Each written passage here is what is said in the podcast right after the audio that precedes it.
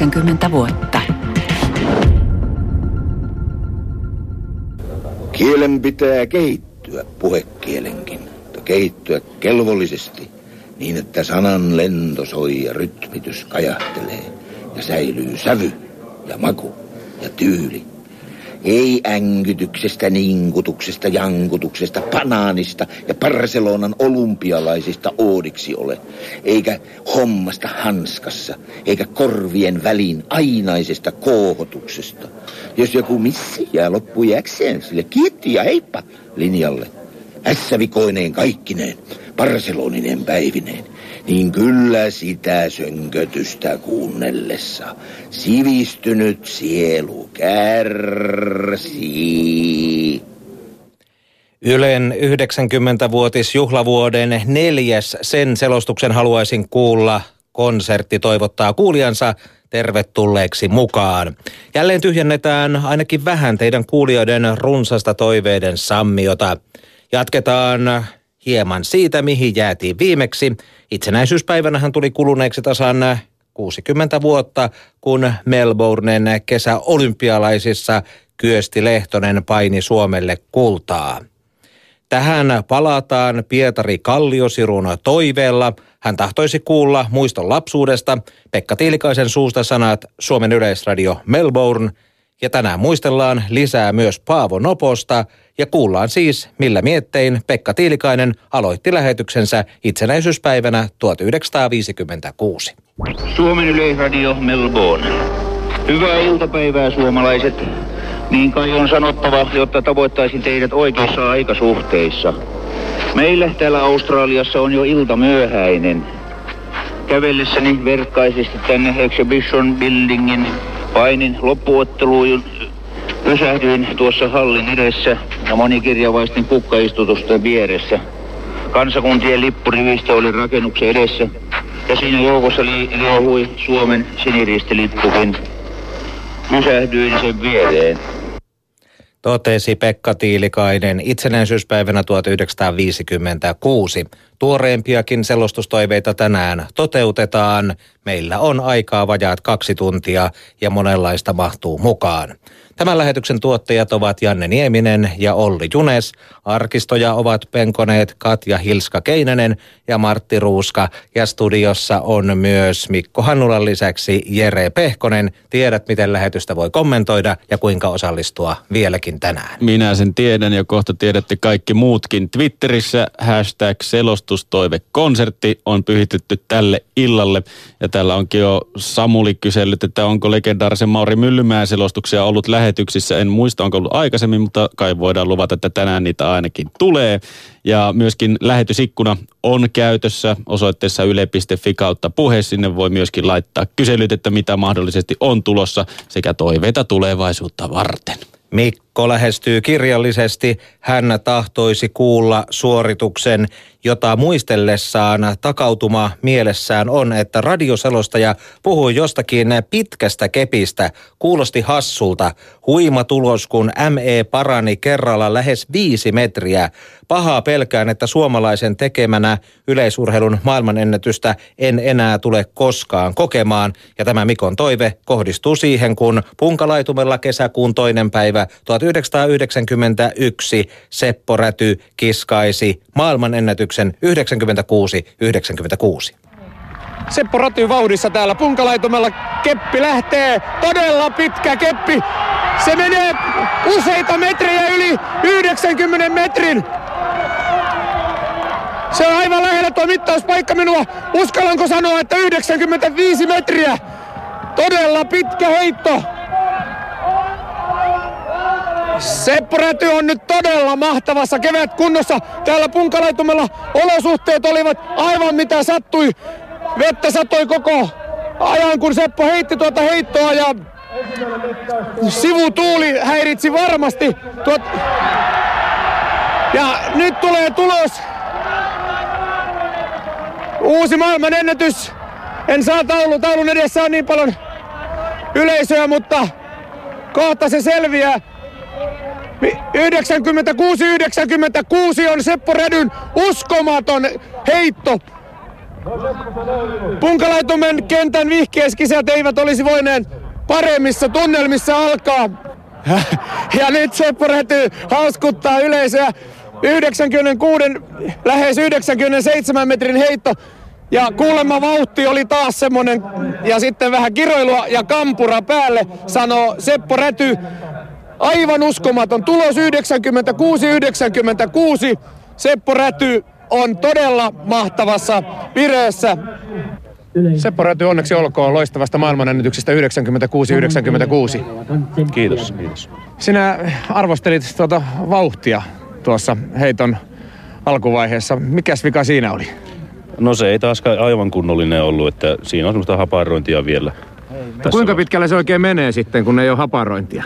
no ei sitä tiedä. Samanlainen heitto sattuu, niin menee varmasti muutaman metrin taas, mutta se on niin olosuhteista kiinni. Että tänään oli oikeastaan hyvä sattu pikkainen vastainen tuuli tuohon. Niin se oli hyvä. sivuvastainen tuo Tai tämmöinen sivuvastainen, niin se oli hyvä. Toisaalta tuo vesisade ei mitenkään hyvä.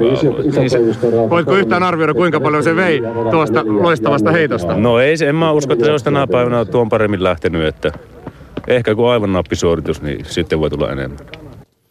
Sillä vanhalla keihäsmallillahan Hoon kiskaisi 104-80 vuonna 1984. Sitten siirryttiin uuteen malliin, jolla välimallilla Seppo Räty kiskaisi nuo lukemat 96-96, mutta myöhemmin tuo röpelöpintainen keihäs poistettiin käytöstä ja tätä nykyään uudella keihäsmallilla maailmanennätys on Jan Zelesnin 98-48 heitettynä 25. toukokuuta 96 ja se pitää edelleen. Pysymme kuitenkin yhä Tapio Furuholmin raportinkin jälkeen keihäsasioissa. Meillä on puhelimessa Jaakko Pentti. Hyvää iltaa. No niin, oikein hyvää iltaa. Mitäs haluaisit kuulla selostustoivekonsertissa? Minun toivoisi tällä kertaa Tero Pitkämäen selostus. Ää, korjaa Antero Mertarannan selostus. Tuota, Tero Pitkämäen maailmanmestaruusheitosta Osakasta 2007. Taitaa tuoda sykähdyttäviä tunteita edelleen mieliisi. Kyllä, kyllä ehdottomasti. Täytyy sanoa, täytyy sanoa että tuota, Tero Pitkämäki erittäin hieno suomalainen urheilija, Poh- Pohjanmaalainen ja tota, hie, hieno selostus ennen kaikkea, ennen kaikkea tuota Mertarannalta ja kylmät väreet tulee joka kerta edelleenkin, kun sen kuuntelee. Sä tätä samaa on Jaakko Pentti sinun lisäksesi toivonut Mikko Hekkala. Hän kirjoittaa, että tuo Tero Pitkämäen kulta heitto MM-osakasta 2007 on myös merkityksellinen hänen konsta pojalleen, kun muutamaa tuntia ennen pojan syntymää voitto ratkesi ja isi kovasti jännitti kumpaakin tapahtumaa. Hän kirjoittaa Mikko Hekkala, joka niin ikään haluaa tämän toiveen kuulla. Minkälaisia tunneelämyksiä ja tunnekuohuja sinulla oli silloin, kun kilpailua seurasit, Jaakko Pentti? No sanottaisiko näin, että, että tuota, mä olin nuori mies, nuori mies silloin, edelleenkin on nuori mies, mutta tuota, silloin oli vielä nuorempi, seiska luokalla olin ja, ja tuota, kotoa seurasin kisaa ja kylmät väreet tuli silloinkin.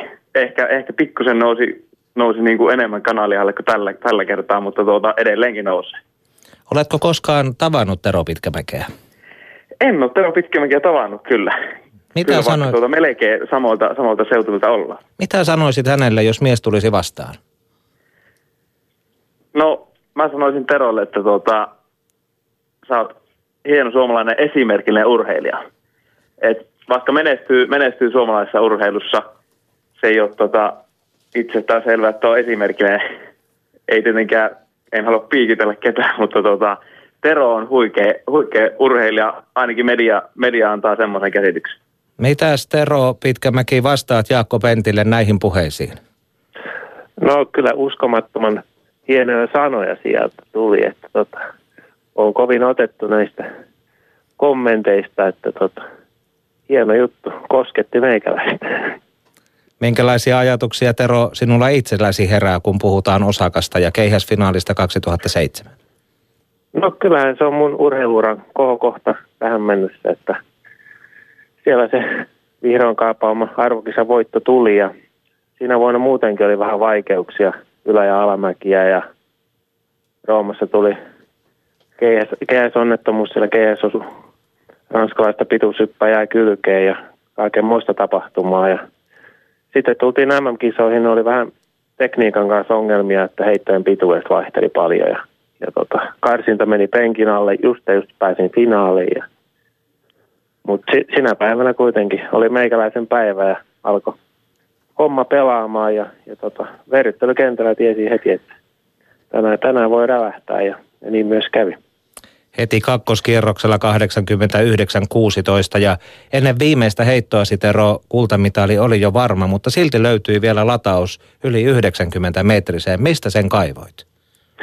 No joo, siinä oli kisan aikana oikeastaan koko ajan tunne, että ei ole vielä semmoista ihan nappiheittoa tullut ja, ja tota, tosiaan se maailmanmestaruus oli ratkennut sitä viimeistä heittoa. Oli aika semmoinen vapautunut olo, olo ja tota, rento fiilis, niin ajattelin vielä, vielä koittaa ja otin vähän kovemman vauhdin vielä ja, ja sattu, sattu heitto osuu hyvin kohdalle ja meni 90. Ja vaikka vaikka keihäs lähti vähän pystyyn, että olisi voinut olla vieläkin pidempi heitto, jos, jos, jos olisi lähtenyt vähän matalammalle, mutta hyvä noinkin. Sinä olet Tero hallitseva vuoden urheilija. Sinulla on MM-kisoista sijat 5, 4, 3, 2 ja 1. Mitäs vuoden kuluttua vaaditaan Lontoosta, että silloin voisi taistella neljännen kerran vuoden urheilijan tittelistä?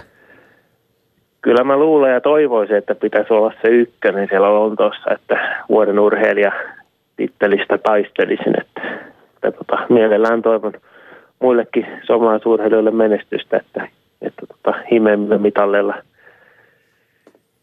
ei tarvitsisi vuoden urheilijaa valita. Miten Jaakko kannustaisit Teroa eteenpäin alkavaan urheiluvuoteen?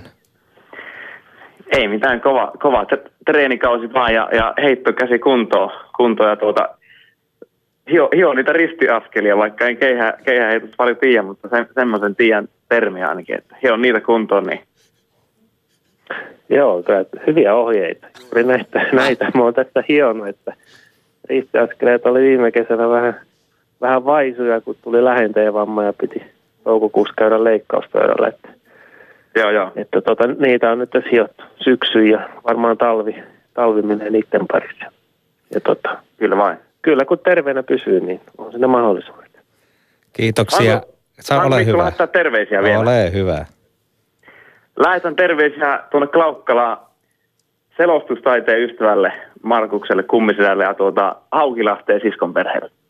Kiitoksia Jaakko mukanaolostasi, hienostasi, toi, hienosta toiveestasi.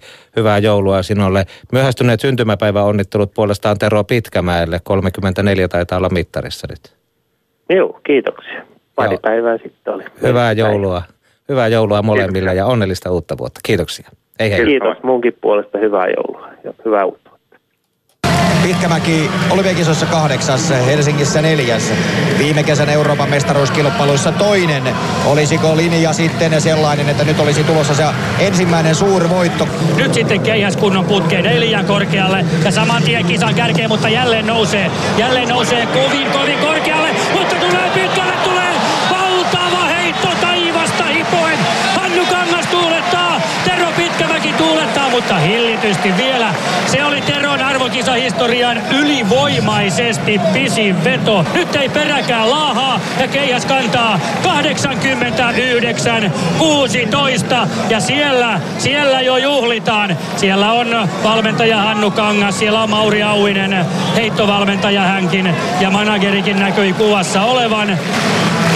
Seppo Räty, Kimmo Kinnunen, Aki Parviainen ja tuohon listaan ollaan hakemassa nyt seuraavaa nimeä. Torkilsenin viimeinen on kyllä hirmuinen heitto. Se on todella pitkä, mutta ei riittävän pitkä. Ja Suomeen tulee kisojen päätöspäivänä maailman mestaruus eli Terro Pitkämäen nimi listetaan, lisätään tuohon komeaan listaan. Hannu Kangas juhlii ja koko Suomen keihäheittoa rakastava Tero Pitkämäki on keihään heiton maailman mestari. Tero Pitkämäki, 24-vuotias suomalainen, voittaa maailmanmestaruuden. Siitä lähtee Tero viimeinen heitto.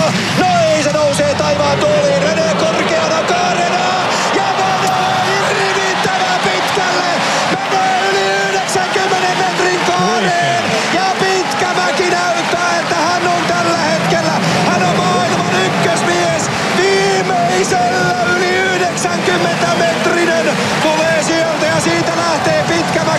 kunniakierrokselle. Ja suomalaiset keihäsperinteet saavat jatkoa 87 Seppo Räty, 91 Kimmo Kinnunen, 99 Aki Parviainen ja 2007 Tero Pitkämäki. Nurmon urheilijat 99, 90! 33 on tämän vuoden maailmanmestarin voittotulos ja se tulee viimeisellä heitolla. 90-33 ja nyt sitten pistähän Tero näyttöön milloista on pohjolainen pullistelu. Osaka 2007 ja Tero Pitkämäen voittoheitto, sillä irtoaa Jaakko Pentin käsivarret kanan lihalle, kuten myöskin Mikko Hekkalalla varmasti, jotka tätä, tätä selostusta toivoivat. Mutta kun lähdetään viemään eteenpäin tätä selostustoivekonserttia, niin otetaan, kun Mikko Hannula tänään ruorissa on, niin otetaan myöskin muiden Mikkojen toiveita. Mikot on tänään rautaa. Mikko Leppänen on toivonut äh, Calgary 1988 Suomen 2-1 maali Neuvostoliittoa vastaan Antero Karapalon selostamana. Susi Mylnikov ja Kiekko on maalissa. Erkki Lehtonen tekee maalin. Ottelun viimeiset kaksi minuuttia. Neuvostoliittolaisrangaistusta jäljellä. Puolitoista minuuttia juuri.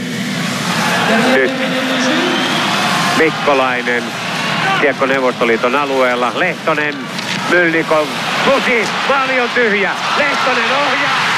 Lehtonen ohjaa maaliin. Susi syöttää. Lehtonen tekee 2-1. Kultamitalijoukkue on tappiolla. Ja Suomen ote, Suomen ote hopeamitaleista alkaa varmistua. 1.40 on otteluaikaa jäljellä. Tunnelma on mahtava. Jarmo Myllys riemuitsee. Koko Suomen joukkue riemuitsee. Millä tässä nyt osaa enää tilastoja pitää. Tilanne menee sen malliseksi. 18.20 on pelattu.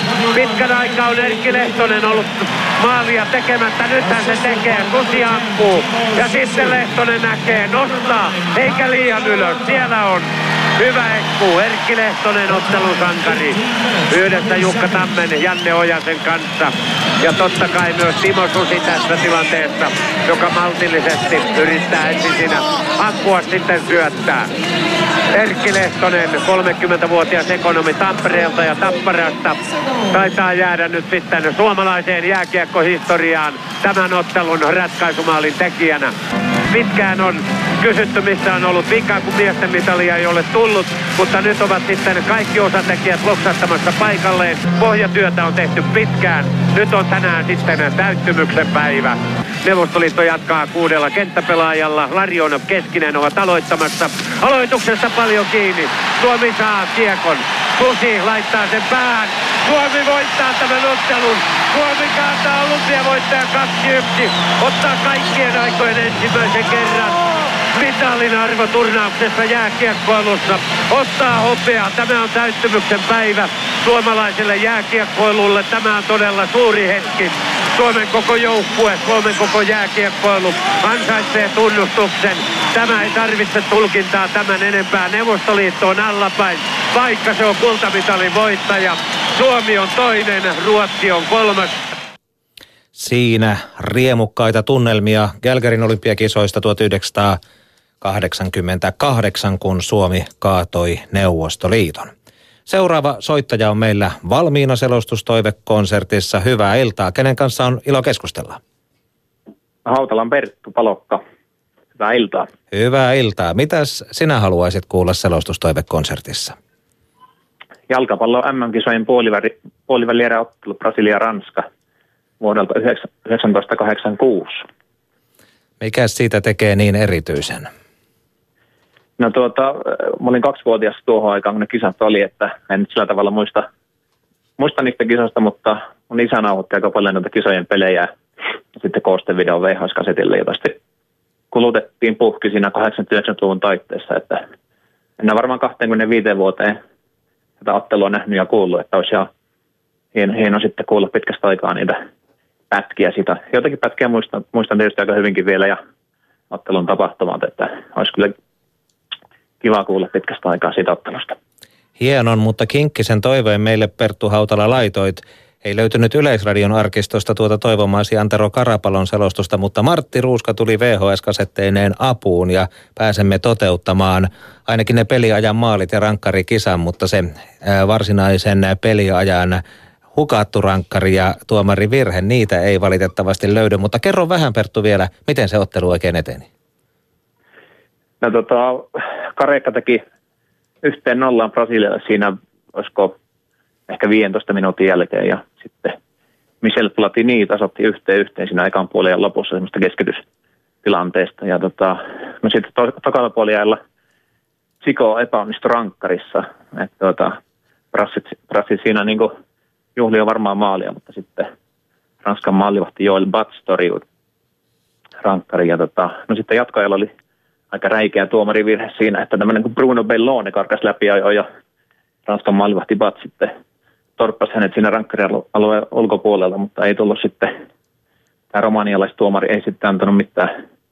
Mutta sitten rankkarikilpailussa oli, oli tuota silleen, että, että tuota Sokrates ja tuota Julio Cesar epäonnistui rasseista ja sitten Michel Platini Ranskasta ja sitten Luis Fernandez pääsi sitten ratkaisemaan paikan Ranskalle. Oletko itse koskaan myöhemmin eläytynyt tuon ottelun tapahtumiin oman elämäsi aikana? Olen, olen kyllä. Varsinkin liikuntatunneilla, että tuota oli aina jos minut kampattiin, niin minä menin tuomarille sitten joskus sanomaan, että, tai opettajalle, että Platini, Tikana ja Federi ovat sillä erotuomarin kimpussa, että samaten rankkareita kun ammottiin, niin tuota, tuli sitten jotakin kommentoitua, että jos Fernandes tekee maalin, on Ranska välieräjoukkue, että kyllä sitä tämän karapalon selostuksiin sitten eläydyt ihan sama teko toi Erkki Lehtosen voittomalli Neuvostoliittoa vasta oli toinen semmoinen tärkeä juttu, jota sitten selostettiin myöhemmin. Näin, sinulle kaksi toivetta tässä peräkanaa ja molemmissa selostajana Antero Karapalo. Kiitoksia hienosta toiveestasi, Perttu Hautala ja hyvää joulun aikaa. Kiitos samoin. Junior jättää hienosti ja paikalla on Kareka, Kareka, joka ei yleensä erehdy, kun pääsee vapaaseen paikkaan rangaistusalueelle ja näin Brasilia siirtyy ottelussa 1-0 johtoon, kun 17 minuuttia on pelattu. Maalintekijä Kareka niin kuin usein aikaisemminkin. Pires Rostov. Keskitys suuntaan suuntaan ja sitten Platinilla on erinomaisen helppo työ sijoittaa pallo tuonne Brasilian maaliin ja näin tuo Ranska käytti sitten jäljellä olevan tasoitusmahdollisuutensa tällä jaksolla. Ensimmäinen pelaaja, joka kävelee kohti rangaistuspilkkua, on Brasilian joukkueen veteraaneihin kuuluva Sokrates, joka rangaistuspotkuista on jo täällä maaleja tehnyt. Ja näin Sokrates asettaa pallon paikalleen. Joel Bats vastassa ja pystyy aavistamaan Sokratesin potkun. Tuosta ei tule maalia Brasilialle. Brasilian maalivahti Carlos yrittää samaa kuin äsken Topira jatkuu komeasti aivan maalin yläverkkoon. Ranska johtaa yhdellä maalilla. Ja valehtelevatko silmäni? Ei siinä on Ale Mao. 24-vuotias Kotapokon pelaaja, kova paineen puristuksessa, mutta pystyy sijoittamaan tarkasti Ranskan maaliin. Tuolle ei patkoinut mitään. Numerot ovat nyt 2-2. Amoros, ranskalaisten seuraava mies tuli kokeessa. 24-vuotias monakolaispuolustaja ja maalivahti Carlos. Ja siinä hieman hidastelikin, näytti kuin jättävän potkun kesken, mutta samaan nurkkaan kuin Ale Mao. Piko ei epäonnistu toista kertaa tässä ottelussa. Bruno Bellon on ranskalaisampuja, vaihtopelaaja, jonka tuoreisiin voimiin uskotaan.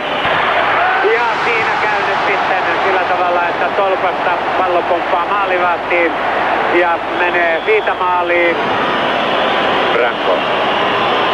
Pas. Siellä on 4-4.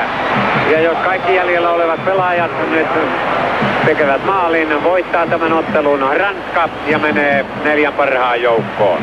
Ja sitten vastuu Ranskan joukkueen kapteenilla Michel Platinilla. Ja Platini epäonnistuu. Michel Platini. Ja ennenkin olemme nähneet, että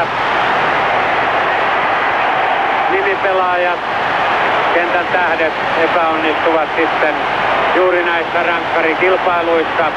Ja nyt on Brasilialla taas mahdollisuudet tästä ottelusta jatkoon. Julio Cesar. Julio Cesar epäonnistuu. Matsin toinen haamuaavistus tässä kilpailussa. Ja näin Ranskan mahdollisuudet ovat huomattavasti nyt Brasiliaa suuremmat. Kaikki on kiinni seuraavasta ampujasta. Ja sinne menee Luis Fernandez, keskikenttäpelaaja, parisilaispelaaja, 25 vuotta. Ja sitten Fernandez. Tekee maalin. Ranska voittaa tämän ottelun. Ranska voittaa 5-4. Ranska on pelannut eurooppalaisella taidolla Brasilian suuren suosikin ulos. Tosi vasta rangaistuspotkukilpailun kautta, mutta näin se tapahtuu. Jalkapallon MM-kisat 1986 puolivälierä ottelu Brasilia-Ranska ja äänessä tuolloin Antero Karapalo. Mutta Mikko, tuossa ei ollut ollenkaan tota Chikon epäonnistunutta rangaistuspotkua, mikä oli ehdottomasti yksi tonnottelun kulminaatiopisteistä. Eikö sitä mistään arkistoista tosiaan löytynyt tähän? Suurkiitos Ruuskan Martille siitä, että saatiin hänen VHSltään näin paljon TV-selostusta. Kyllä sieltä omalta seikasetilta löytyy Jarmo Lehtisen versio tuosta pelistä ja ratkaisuhetkistä. Otetaan se Chikon rankkari ja vähän vielä sitä platiinihommaa ja ratkaisua ja urheiluruudustakin pienet jälkipelit Juha Jokiselta ja Pentti Salmelta. Nyt lähtee vauhtiin, tulee ja ampuu. Pallon ja torjuu sen ja pallo pelataan kentälle ja Vast torjuu rankkari. Tiko epäonnistuu. Brasilian kansa ulvoo, se ulvoo niin Sao Paulossa, Rio de Janeirossa kuin Copacabanallakin. Kyllä Tiko epäonnistui. Ja nyt Platini, hän ei kauan keskity, luottaa itseensä eri lähtee ja vetää yli! Platini vetää yli maalin ja brasilialaiset ulvovat. Platini epäonnistuu. Kaveri, joka tässä koko ottelun ajan on haukkunut muita. Joukkueen kapteeni Platini ampuu yli. Siinä lähtee vauhtiin ja Fernandes vetää vasempaan nurkkaan. Se on maali! Fernandes, Fernandes ratkaisee. Ranskalaiset ovat jatkossa ja täällä alkaa täysi huina. Kentällä miehet syleilevät toisiaan ja sinne vasempaan nurkkaan vetää Fernandes. Huima loppu. Brasilialaiset iskevät keskikentällä ranskalaisten rievujuhla alkaa. Platini sai kaiken anteeksi yhdellä ainoalla veto, vedolla.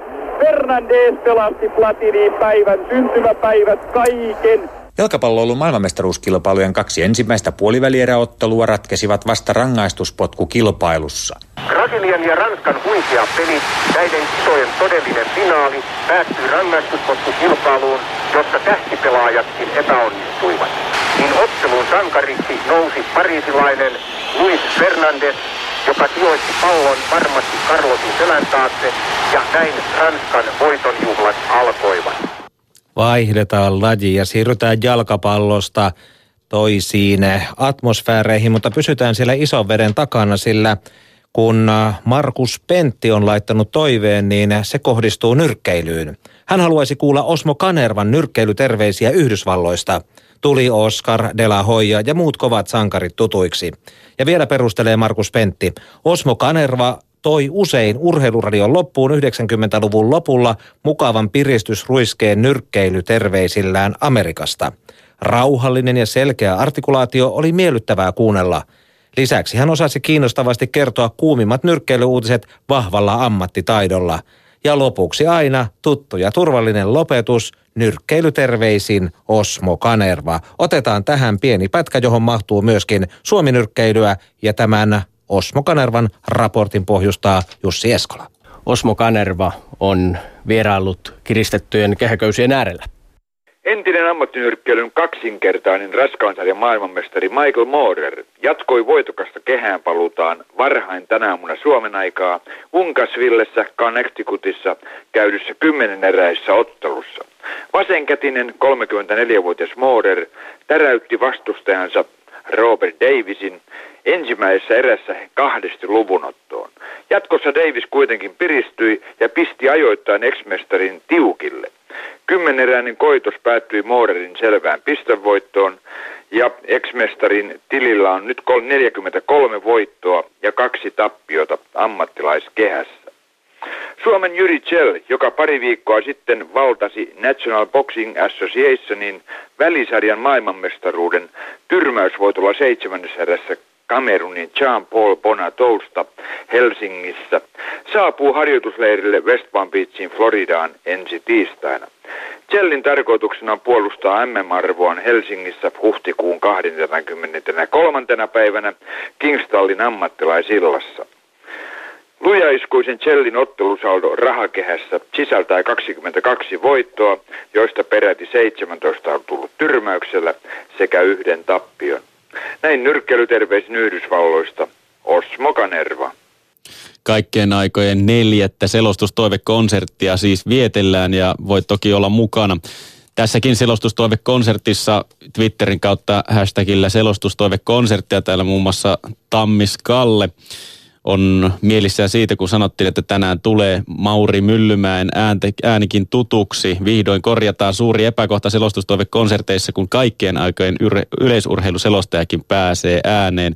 Janne Kalliokoski on joulutorttuja paistamassa ja kuuntelee lähetystä ja lähettää hyvää joulua tänne. Hyvää joulua myös sinne päähän radiota. Ja Susanna Talvensaaren sydän sykkii ilosta näitä kuunnellessa, mikä sen mukavampaa. Ja lähetysikkuna osoitteessa yle.fi kautta puhe on toiminnassa myös. Ja hei, täällä tuli ö, pieni pyynnön poikanenkin Teugalta, että olisikohan mahdollista saada kuulla huonojakin hetkiä, eli selostusta mietaan sadasosa tappiosta Lake Placidista. Se kuultiin ensimmäisessä selostustoivekonsertissa syyskuun 9. päivä ja löytyy edelleen areenasta, niin kuin muutkin lähetykset hakusanoilla sen selostuksen haluaisin kuulla. Mutta teukka on jäljillä siinä, että kun ensi vuoden puolelle kurkistetaan, niin pitkään perjantaihin ladataan sitten kaikkien aikojen kärsimystoivekonsertti. Otetaan pettymyksiä, tappioita, epäonnistumisia, selityksiä, surua, huolta ja murhetta ja väärin selostettuja kisoja. Ja siitä Sammi, josta varmaan riittää ammennettavaa. Voitte laittaa, meillä on jo varastossa, olette laittaneet toiveita, jotka tuohonkin pitkän perjantain lähetykseen huhtikuulle sopivat, mutta lisää mahtuu vielä mukaan ja sitten sitä edeltää vielä tuo helmikuun ensimmäisen päivän selostustoivekonsertti, johon sitten laitetaan paljon suksi- ja lautaurheilua lumella, koska silloin on alkamassa Yle puheessakin talvikisojen putki. Vaihtuuko tuohon pitkäperjantain lähetyksen nimeksi sitä selostusta en olisi halunnut kuulla? Se voisi olla ainakin alaotsikko siinä ja nyt kun eletään sitä tortunpaiston aikaa ja paketoinnin aikaa, niin pakko on antaa vieläkin kunniaa Voitto Raatikaiselle ja Hilla Bloombergille siitä, että silloin 80-luvun alussa radion rinnakkaisohjelman urheilutoimituksen joululahjan valvojaisissa ensimmäisen kerran näitä toiveita toteutettiin ja siellä on siemen myöskin nyt alkaneeseen ohjelmasarjaan sen selostuksen haluaisin kuulla. Ja seuraava toive, se tulee Antilta Twitterin kautta. Se koskee Barcelonaa 1992, televisiopuolen selostus ja Mikko Melo ja kyseessä on tietysti kolehmaisen voittokisa olympiakisoista. Toiveet ovat korkealla. Mikko on ollut täällä erittäin vakuuttava. Voitti alkueränsä, voitti välieränsä ja tänään on sitten loppukilpailu. Mitalin kiilto silmissä lähtee Mikko varmastikin hetken kuluttua tuolta lähtöpaikalta kohti 500 metrin päässä hämättävää maalia, mutta kilpailu on äärettömän tiukka, äärettömän kova ja lähtö tapahtuu ja erittäin tasainen kova lähtö ja Mikko Kolemainen radalla neljä. Mikko on ottanut yleensä alun aika rauhallisesti ja tällä hetkellä vaikuttaa siltä, että alun ottaa kaikkein voimakkaimmin Kalesnik IVY radalla seitsemän, mutta Mikko on hyvin mukana rintamassa ja hänen numeronsa siis neljä. Kaikissa aikaisemmissa erissä kertaakaan ei ole käynyt niin, että puolimatkassa johtanut olisi voittanut kilpailun. Liberato Sveitsi, rata kahdeksan, tulee tällä hetkellä aavistuksen kärjessä ja hyvin tulee Joel July, Unkarin kultamitalivoittaja neljä vuoden takaa ja radalla yksi Norman Bellingham, Yhdysvallat yksi suurista suosikeista. Popescu, Romania radalla kaksi on jäänyt yllättävän paljon, mutta niin hän jäi. Alkuerässä tuli kuitenkin loppuun hienosti. Ulkoradan Joltsulai kärjessä, kun 250 metriä on melottu ja viuhatahti jatkuu. Ja sitten rata neljä, Mikko Kolemainen siellä alkaa selvästi nousta, ohittaa Vietan, Viettua miehen siinä hänen rinnallaan on tällä hetkellä kaiketi neljäntenä. Erittäin tiukkaa Holman kärjessä July. Holman taistelevat kirkkaimmasta mitalista Mikko mielestäni tällä hetkellä neljäntenä. Ja nyt hän nousee, hän nousee koko ajan. Mutta saako hän kiinni enää Knut Holmania Norja, joka on radalla kolme ja viimeiset 50 metriä. Tiukkaa, tiukkaa on.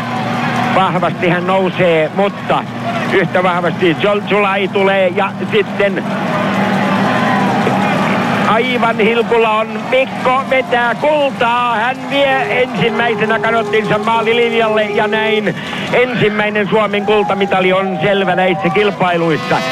Valkoinen lippu nousee, kaikki ok ja käsitykseni mukaan asia on selvä. Mikko Kolehmainen radalla neljä tulee jälleen kerran viimeisen 250 metriä todella vahtavasti ja voittaa 1.40, 24. Ja yllättävää on mielestäni se, että July 88 Soulin kisojen hopeapoika ottaa hopeaa siitä huolimatta, että hän viidentenä pääsi tähän loppukilpailuun. Ja pronssimitali menee sitten Norjaan. Knut Holman viime vuoden MM2 ottaa hopeisen mitalin, mutta selvääkin selvempi voittaja on Mikko Kolehmainen Suomi ja Mikkeli ja näin Suomella on kaiken värisiä mitaleja näistä olympiakisoissa. Voi perkele poika, sillä lailla. Ai. Onneksi on. Onks vaikea uskoa? Aivan Perkele millään. Ai Upea nousu. Sä olit seitsemäntenä kahden Kallu Tuominen ja Kosti Rasinperä olympiakomiteasta kävivät siinä sitten kultamitalimiestä onnittelemassa persoonallisin sanavalinnoin voiton ratkettua. Seuraava toive liittyy myöskin veteen, ei ehkä välttämättä ihan niin kiivasrytmiseen urheiluun kuin tuo Mikko Kolehmaisen melontakulta Barcelonasta. Jukka Mäkiaho on kirjoittanut, että ei varsinainen selostus, mutta Höyry Häyrinen soittamassa Jallis Harkimolle tämän yksinpurjehduksen aikana. No tämähän toteutui talvikaudella 86-87 Jope 68 haluaisi kuulla jotain häyristä ja voin vakuuttaa, että tässä lähetyksessä tulee tämän jälkeenkin. Ja Frankki haluaisi kuulla myöskin jääkiekkoselostuksia Raimo Häyriseltä. No esimerkiksi ensimmäisestä selostustoivekonsertista löytyy tuo Suden syöttämä Lehtosen viimeistelevä Kälkärin makea ratkaisu, joten sieltä löytyy lätkääkin, mutta nyt otetaan sitten satelliittipuhelimella yhteyttä tuonne jonnekin maailmalle avovesille. Terve Harri. Joo, Raimo Häyrinen täällä. Kuule, meillä oli viime juttelun jälkeen sitten aika rajua kuulu sulle, että sä olit kaatunut veneenessä. Joo, näin on. Joo, mä oon kaatunut aika monta kertaa. Ja kerran puolik kaatunut ja eilen tuli auto sisään tuossa perästä, niin että löi mua rattiin päin niin kovaa, että tota, on ratti väänti ja mun meni jotain sylkivoita poikki. No on tässä nyt se hyvä puoli sentään, että sä olet hengissä. Millä sinä olet yleensä ja miten kiinni siellä veneessä? No mulla on turvaväliä kaksi kappaletta kiinni, että muuten mä olisin lentänyt ulos, mä olin menossa jo. Mä tulin eilen sen yli, jossa tota päivä vaihtuu, eli mulla oli eilen kaksi päivää perjantaita. Milloin olet laskenut, että olet Cap Hornin tietämissä? Mä oon että tässä menee 16 päivää, eli tota kaksi viikkoa ja oon nyt niinku puolessa välissä Australiasta, kun ollaan lähdetty. Huomenna oon puolessa välissä Kaphornia. Se on oikeastaan kaikista pahin paikka, muuten tää osuus on melkein helpompi kuin edellinen osuus. Kun olet joutunut sähkölaitteiden kanssa pelaamaan, luuletko saavasi ne kuntoon vai oletko koko ajan tällaisen hätäaputoiminnan varassa ja oman insinööritaitosi varassa? Oma insinööritaito ei ole olemassa. puhumattakaan. Kuitenkin mä oon niitä latureita ja saanut erilaisia neuvoja ja sitä kuntoon. Sillä on nyt tehty kaikki, mitä sille voi tehdä ja se on se, joka on masentanut mua jumalattomasti. Se ja se, että paikallistamislaitteet ei toimi. Tää on niin vaikea saada auringosta, auringosta sijaintia. Eli kun sähkö ei toimi ja paikallislaitteet, paikallistamislaitteet ei toimi, niin on koko ajan inhottava olo ja masennus on ollut kauhea sen alkumatkan aikana. Ja itkukin on tullut pari kertaa kurkkuun, eli Tämä on ollut siinä mielessä paljon vaikeampi, vaikka purjehduksellisesti, niin mä luulen, että tämä on helpompi. Kuinka paljon olet ohittanut jo Cap Hornia? Ei ole kerinyt juottaa yhtään Cap Hornia. Tässä on ollut niin paljon tekemistä koko ajan. Ja, ja nyt mä oon äh, tässä Falklandin saarien, saarissa 10 mailia siitä. Ja, ja tuota, tässä pitäisi tehdä jotain, ettei aja pitää lyökään tehdä käännöstä ja yrittää niiden läpi päästä. Et mitä mä oon tässä miettinyt koko yön, että uskallanko mä mennä läpi niistä vai tai niiden saarien välistä vai uskalla pitäis mun tehdä käännös ja silloin mä häviin joka metrin, ettei tässä paljon juhlimaan keritä. Mä oon 14 tuntia vuorokaudessa keskimäärin nuorissa ja kahdeksan tuntia menee ruokailuun, navigointiin ja, ja tota nukkumiseen. Oon pirteempi kuin koskaan aikaisemmin, kun mä oon päässyt Kapporni ohi, niin tota, ilo ylimmillään ja, ja ei maailmassa ole mitään, mikä pystyisi mut masentamaan nyt tällä hetkellä, että nyt mennään vaan Rio niin kovaa kuin päästään ja mä yritän purjehtia täysillä koko ajan ja, ja tota, ei ole mitään murheita, murheita, kaikki asiat on erittäin hyvin. Siinä kolmesta eri urheiluradiosta vuoden vaihteen molemmin puolin 86-87 Raimo Häyrisen yhteys Harri Harkimoon maailman ympäri purjehduksella ja olihan siinä monenlaisia käänteitä, mutta sieltä mies selvisi ja sai voimaa monenlaisiin hankkeisiin tuon jälkeen. Jatketaan sitten vähän perinteisempään urheilutapahtumaan ja otetaan seuraava puhelu tähän. Sen selostuksen haluaisin kuulla toivekonserttiin. Olisiko nyt niin, että meillä on yhteys sinne Suomen Lappiin? Pitääkö paikkansa? Kyllä pitää. Tän, täällä Sodankylässä ollaan. No niin, kenes kanssa nyt on ilo keskustella? Petteri Paasilinna täällä juttelee. Mitäs haluaisit kuulla toivekonsertissa? Haluaisin kuulla uudelleen vuoden 1984 Jouko Salomäen kultamitallipaini radioselostuksen. Minkälaisia muistoja se tuo mieleesi?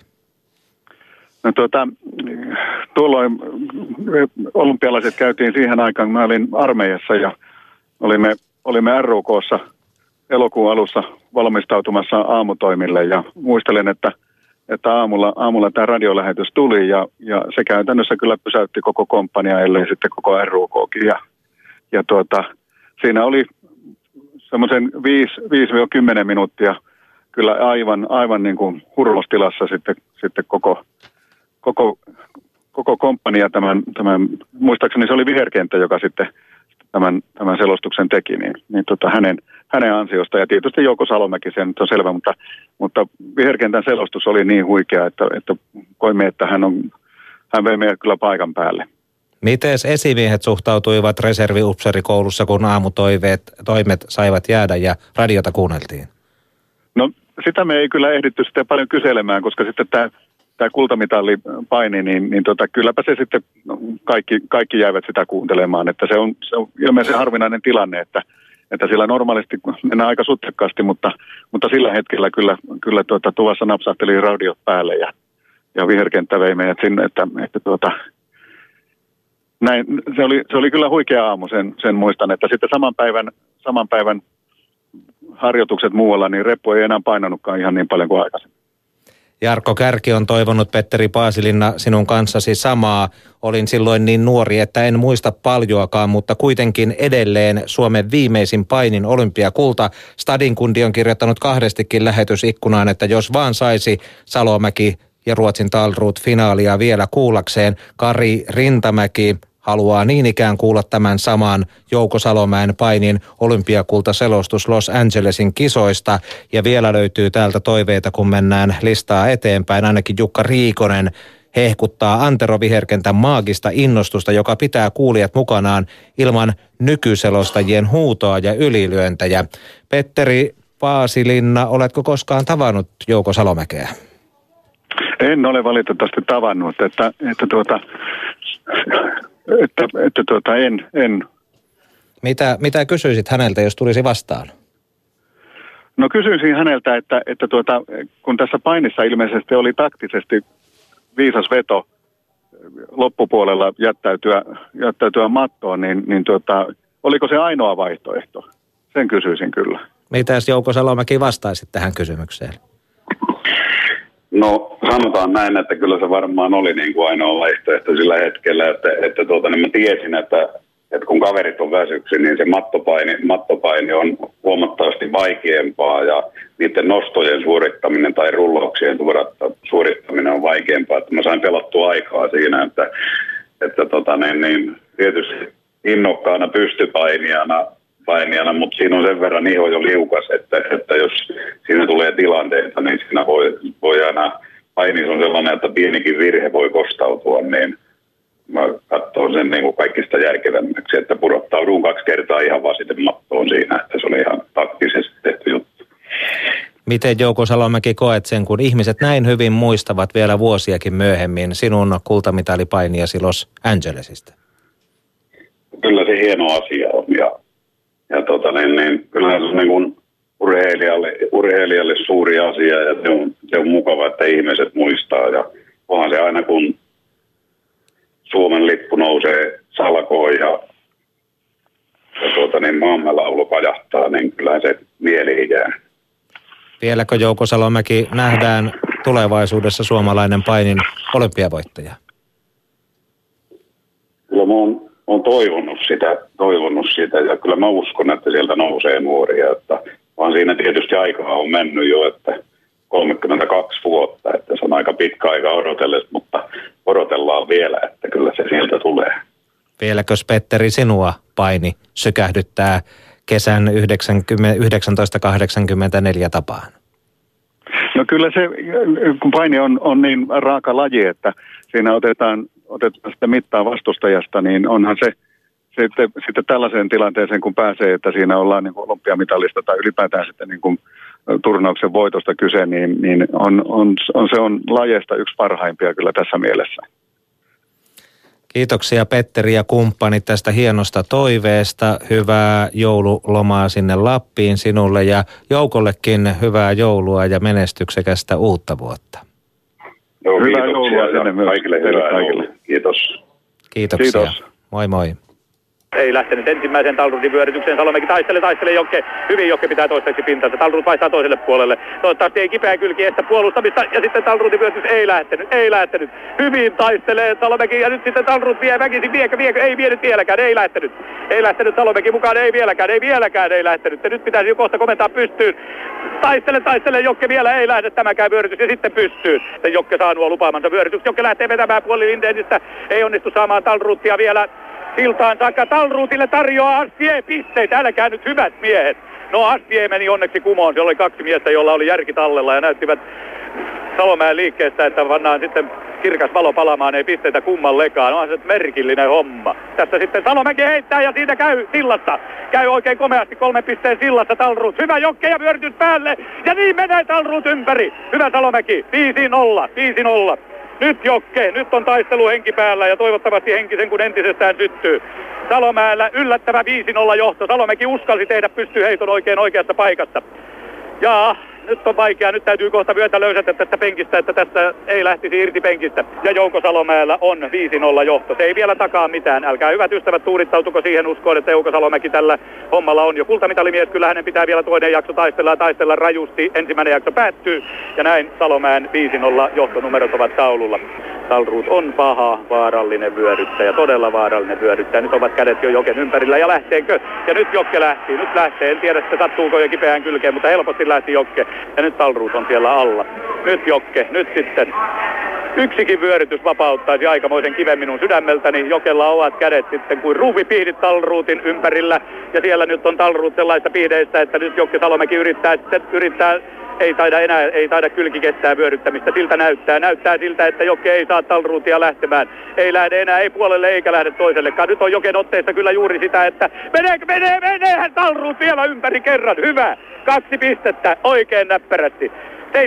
7-2 pisteet Salomäen hyväksi ja nyt, nyt sitten loputkin kaikki irti. Totta kai tästä pisteitä tulee, niitä kyllä taululla vielä ole, mutta miksei tulisi, sitä minä en kyllä ymmärrä. Joka tapauksessa 5-2 ovat taululla pisteet minun kirjanpidossani 7-2. Miksei tuosta tule pisteitä, se minua vähän tästä hermostuttaa. 1.30 jäljellä, ei ainakaan pisteitä ole kyllä merkitty tuosta vyörytyksestä, ihme kyllä. Ihme kyllä. Ja vielä 1.20, ai ai nyt Salomäki jäi alle, ja siellä tal, nyt Salomäki on aika lailla poikki. En tiedä, nyt varmaan koskee miestä kyllä kylkeen rajusti. Ja nyt sitten Talrut pääsee vyöryttämään. 5-3 tilanteessa. 5-3 ovat edelleen numerot taululla. Mitä tapahtuu? Salomäki, mitä nyt on tapahtunut? Nyt kutsutaan Asuman puhutteluun. Salomäkihän on kyllä varmasti aika poikki tässä tilanteessa, mutta niin on varmasti Talruutkin. Ja nyt sitten ylituomari Asuma näyttää, että Salomäen on painittava, taikka muuten tulee ulos ajo. Ai ai, tämähän on nyt sitten harmillista, jos tässä näin käy. Salomäki riuhtoo, riuhtoo, saa nyt Salo, ei vaan Talruut riuhtoo, saa Salomäen alleen, nostaa tämän pystyyn. 5-4 kovasti on Salomäki katkenut, en tiedä onko puudutus kyljestä sitten häipynyt, että Salomäki ei pysty enää täydellä teholla painimaan. Taistelee Jokke, 45 sekuntia jäljellä. Salomäelle ehdotaan kolmatta varoitusta, toivottavasti se ei nyt mene läpi tässä ottelussa. Siellä ehdottaa, ei anna ainakaan arvostelutuomari Grudev vielä. Nyt Salomäki on saanut jostain vähän niin kuin uusia voimia. Nyt ei Talruutkaan jaksa enää rynnistää aivan hirvittävästi, mutta ei Salomäkikään. Nyt miehet ovat siellä tasaisesti maton kulmalla ja nyt sitten keskellä mattoa edelleenkin, edelleenkin siellä heiluu asuman hiha. Hän ei pidä ilmeisesti Salomäen painityylistä, mutta ei tee Talruutkaan mitään. 15 sekuntia jäljellä taistele Jokke, sinulla on pisteen johto. Jokke taistele ja pidä sieltä pääpuolesta tilannetta hallinnassa 10 sekuntia. Jokke taistelee, taistelee, anna pisteiden ratkaista vielä muutama sekunti jäljellä, viisi sekuntia. Matton varoitusta ehdotetaan, taistele Jokke, taistele, käy päälle, käy päälle kuin vimmattu. Ja sitten aika on ummessa, Jouko Salomäki heittää taaksepäin puoli volttia. Hyvä Jokke, hyvä Jokke, viisi, neljä pisteet taululla, Jouko Salomäki, viisi, Roger Talruut, neljä pistettä. Ja voittaja on siis Jouko Salomäki, Suomi ja Nurmon Jymy. Suomi on saanut kultaa. Jouko Salomäki on voittanut sarjan 74 kiloa. Huippujännittävässä finaalissa Ruotsin Roger Talruutin 21-vuotias Jouko Salomäki teki varmasti enemmän kuin me kukaan odotimmekaan. Hienoa, Suomen ensimmäinen kulta näissä kisoissa. Pertti Ukkola on saanut jatkajansa ja nyt minä vapaasti nousen tästä tuolista. Nousen vaikka tuolille, nyt minua ei enää pidättele mikään. Jouko Salomäki heiluttelee siellä käsiään, nousee sitten vahvoille harteille. Siellä Toivo Sillanpää ja Sauli Heinonen kantavat siellä ympäriinsä Jouko Salomäki ja Jouko Salomäki kukitettuna on siellä Suomen valmentajien harteilla. Jokke menee sinne suomalaiskatsomon luo. Kauko Huikuri, jo painijoukkueen johtaja, siellä ottaa miestä harteista kiinni oikein niin kuin pitääkin. Hyvä Jouko Salomäki.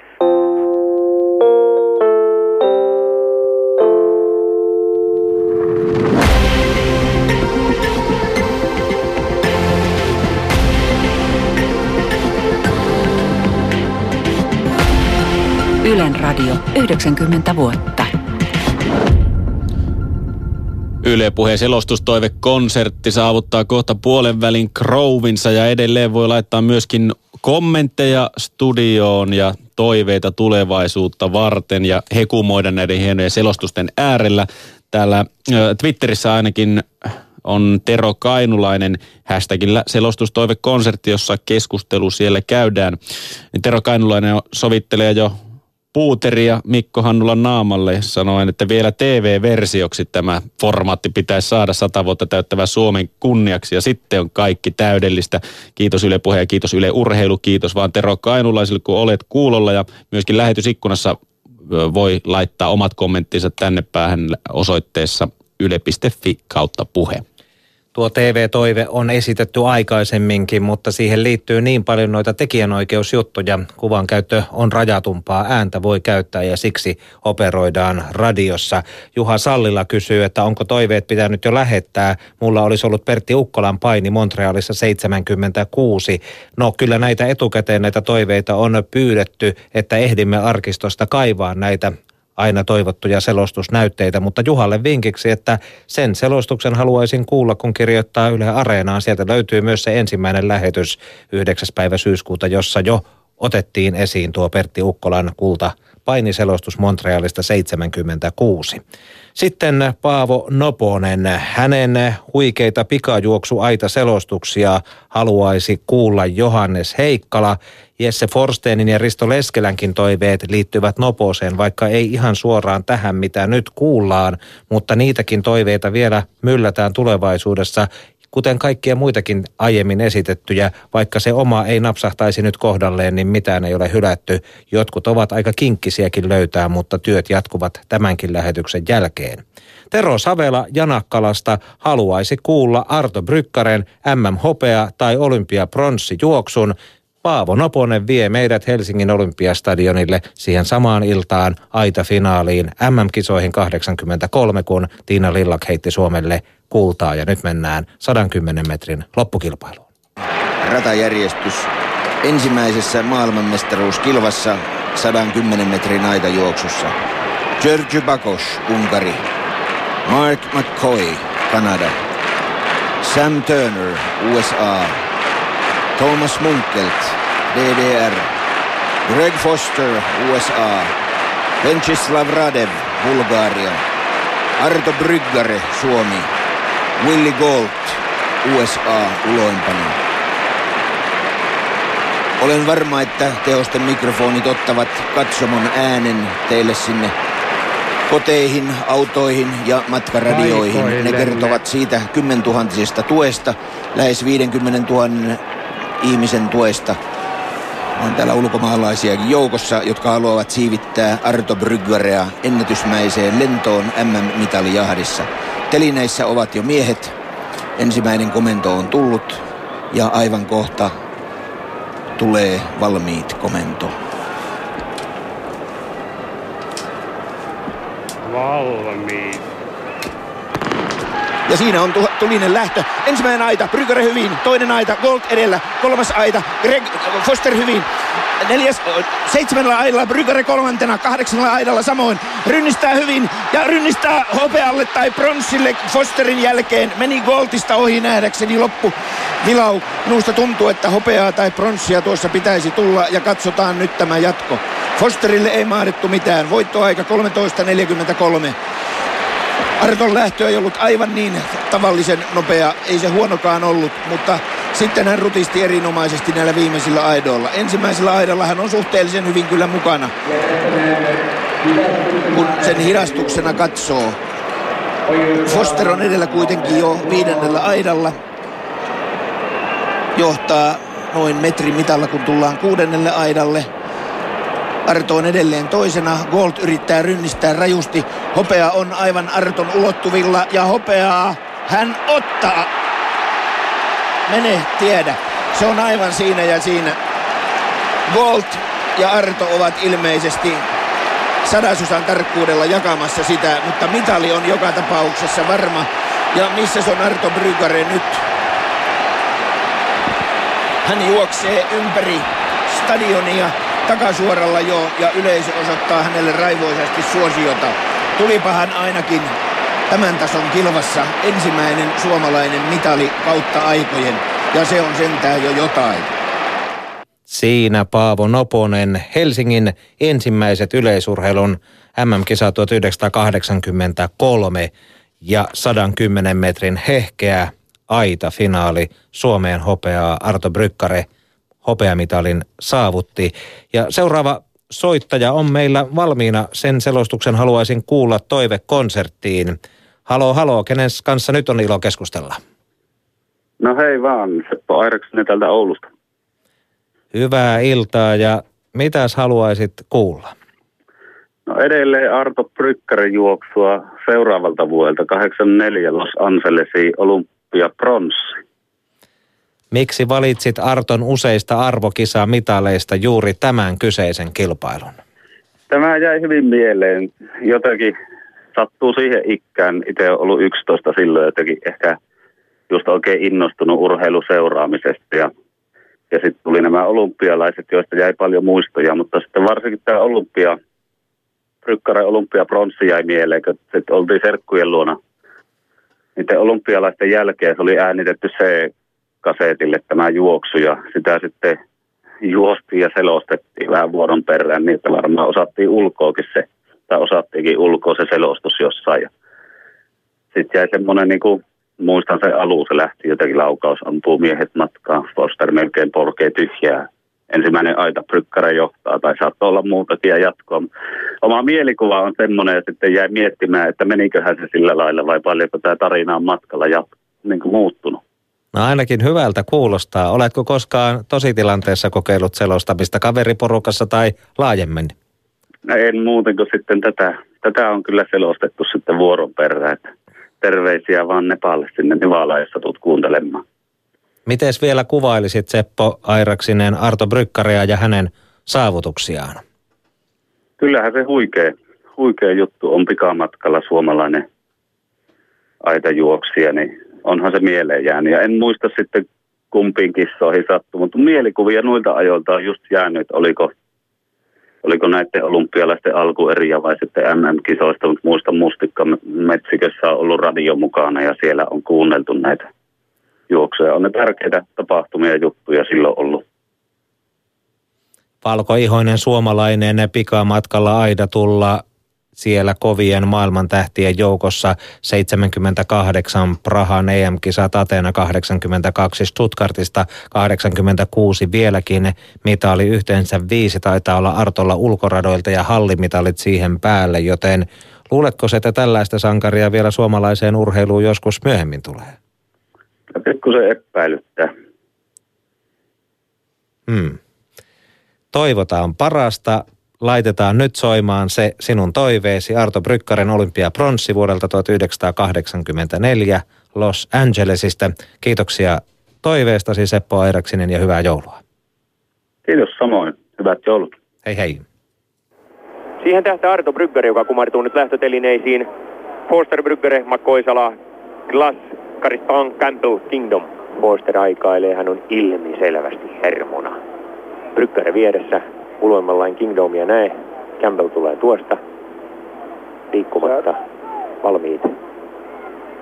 Laukaus päästään miehet matkaan. Foster melkein ne ampuu tyhjään ja sitten Brykkari johtaa toisella laidalla. Brykkari johtaa kolmannella Brykkari ja Foster tasoissa. Pakkoja oikealta ja sitten tulee Kingdom. Kingdom kaikkein voimakkaammana Brykkari jää kolmanneksi. Foster tulee toiseksi. Kingdom voittaa. Ei Foster sittenkin sitten Kingdom. Brykkari kolmantena. Pronssimitali tuli joka tapauksessa. Ei jaksanut Artsi rutistaa ja aika on mikä? 13.21. Ei niin hyvä kuin odotin, mutta toisaalta on muistettava, että olympiaennätys on 13.24 ja se meni rikki. 13.21 uusi olympiaennätys ja maailmanennätys 12.93 Niimajehilla on, pysyy ja jää. Mutta voittaja oli sittenkin loppujen lopuksi hirvittävällä kaatumisella Foster. Kyllä hän on kamppailijana korkeata luokkaa ja Kingdom tuli toiseksi, mutta kolmas. Campbell ei päässyt sinne asti. Arto Bryggare pystyi venyttämään itsensä kolmanneksi. Jotenkin rytmi viimeisellä aidalla särkyi. You never know. Aivan, ja Koi sai vieressä niin sellaisen unelmalähdön, että siinä vähän Artsi sotkeentui ensimmäisellä aidalla. Koihan oli vielä, vielä hänen edellään toiselle aidalle tultaessa. Mutta ja sitten... tasoissa kolmannella. Näin. Kyllä siinä täytyy kelata nyt vielä vähän tuota juoksua taaksepäin. Uskon, että Arto Bryggari on pettynyt. Mutta huomioon ottaen, että se on ensimmäinen pika-aitojen mitali. Ja yleensä näillä matkoilla alle 400 metrin, jota voidaan kutsua pikamatkoiksi. En sanoisi 400 metriä enää pit- pikamatkaksi, vaan keskimatkaksi. Meillähän on kyllä käytetty semmoista termiä Voitto Helsteenistä yhtä hyvin kuin Erkka Vileenistäkin, että he ovat sellaisia. Kumpi näistä muuten voittaa? Kyllä se sitten, jaa, onko se Foster vai Kingdom? Se onkin sitten asia erikseen. Kumpi heistä on voittaja? Kingdom sitten. Olisiko se sittenkin Kingdom?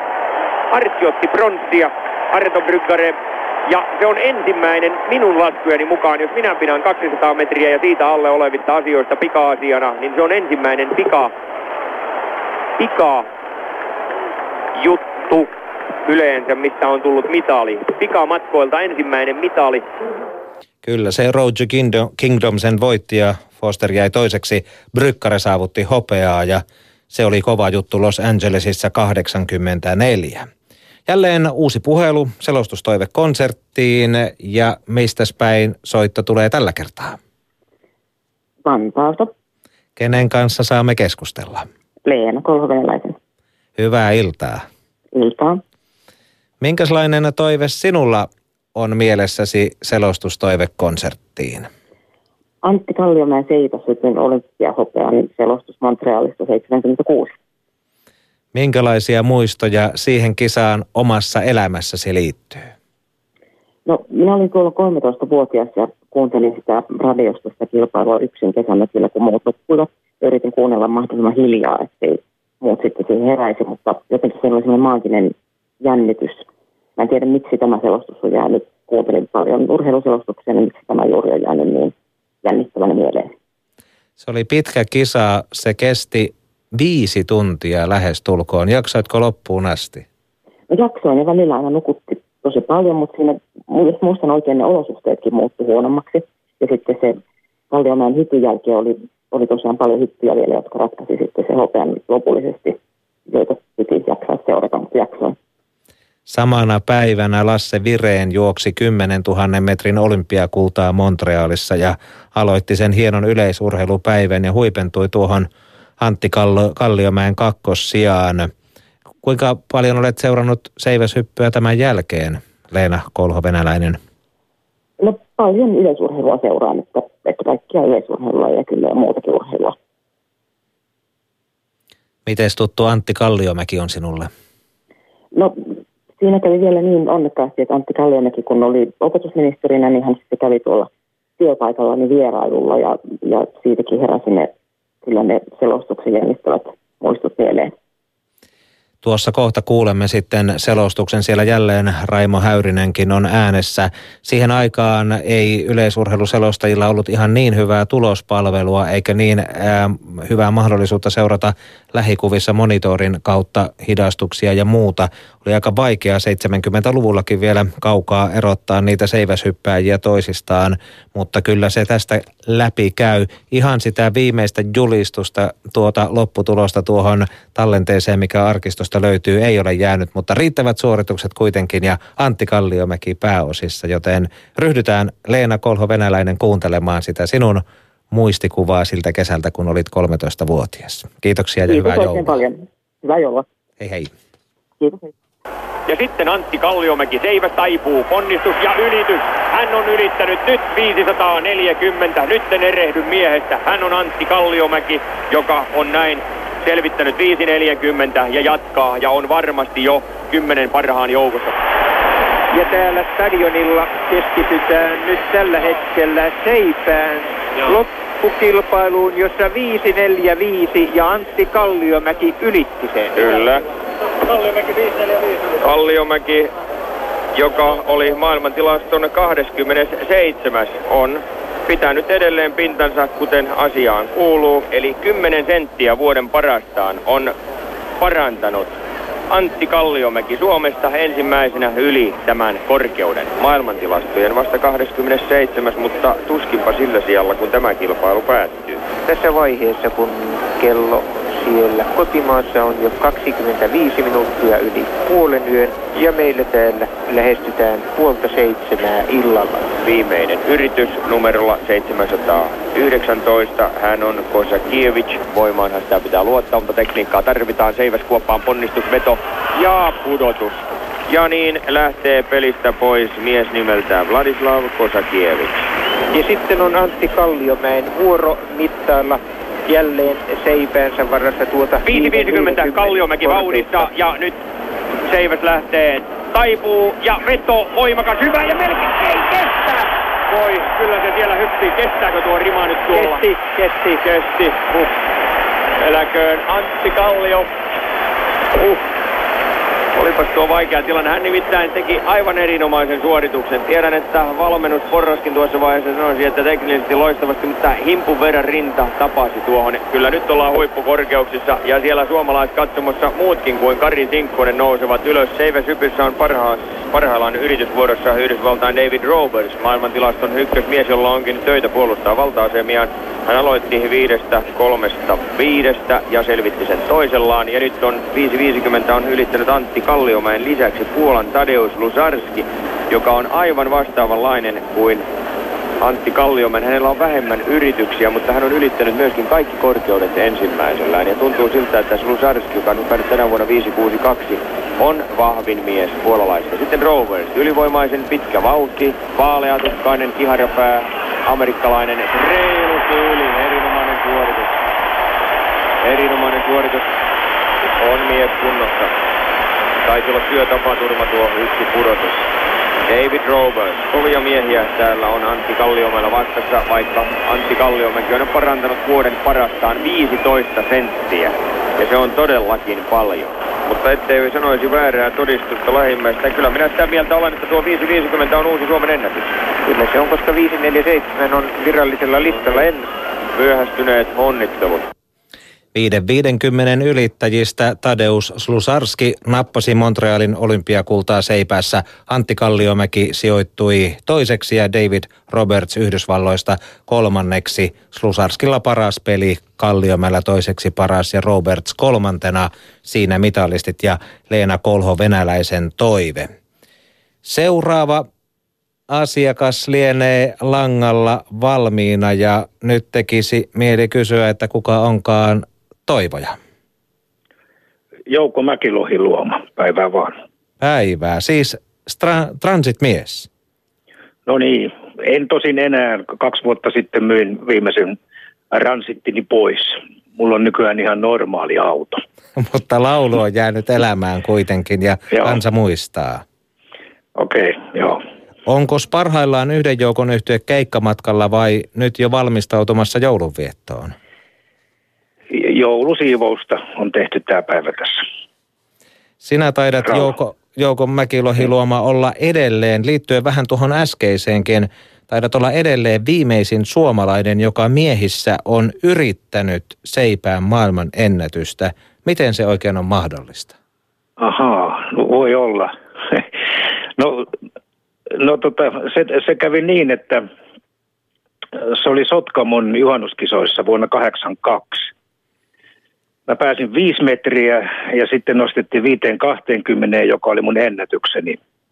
Ja tota, alkoi sataa.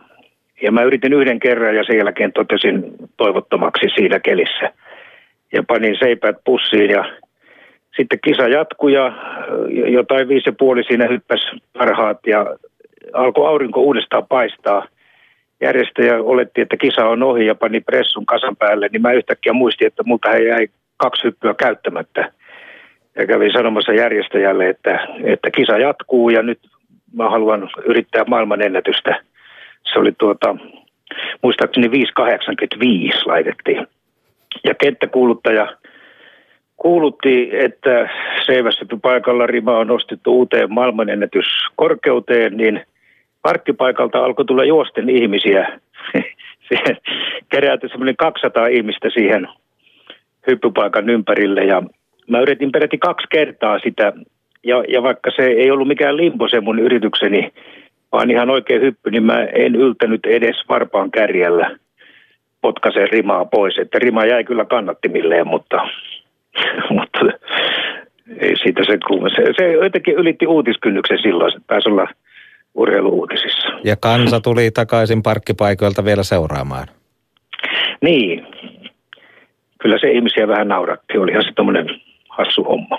Tätä olisi mukava selostustoivekonsertissa vielä kuunnella, mutta valitettavasti siihen liittyvää selostusta ei ole. Mutta sinulla on toinen tarina mielessäsi selostustoivekonserttiin. Minkälainen? No se, sekin on aika vitsikäs homma. Mä olin jo lopettanut harjoittelun, ja tota, mutta kuitenkin nuori kun olin, niin pysyin jonkinmoisessa kunnossa ja osallistuin Kalevan kisoihin vielä muutamana vuotena. Ja vuonna 1985 mä olin Lahden Kalevan kisoissa alkukilpailussa. Ja yllättäen mun tulokseni 480 riitti, niin että mä pääsin loppukilpailuun. Mutta mä en ollut pitänyt sitä mitenkään mahdollisena, että niin kävisi, niin mä olin sopinut siihen itselleni tota keikan siihen loppukilpailupäivälle. Niin tietenkin piti lähteä keikalle – ja, ja tota, soittajakaverini Teppo Nuorvan kanssa ajeltiin juurikin jossakin Saarijärven kohdalla kohti Keski-Pohjanmaata. Niin Teppo sanoi yhtäkkiä, että mitähän radiosta tulisi ja avasi radion. Niin juuri sillä hetkellä selostaja sanoi radiossa, että Seivässypypaikalla rima on nostettu viiteen neljäänkymmeneen ja Jouko Mäkilohiluoma ei ole vieläkään aloittanut. Alanpa pikkuhiljaa epäillä, että mies ei ole lainkaan paikalla. meiltä pääsi huuto nauru Tepon kanssa.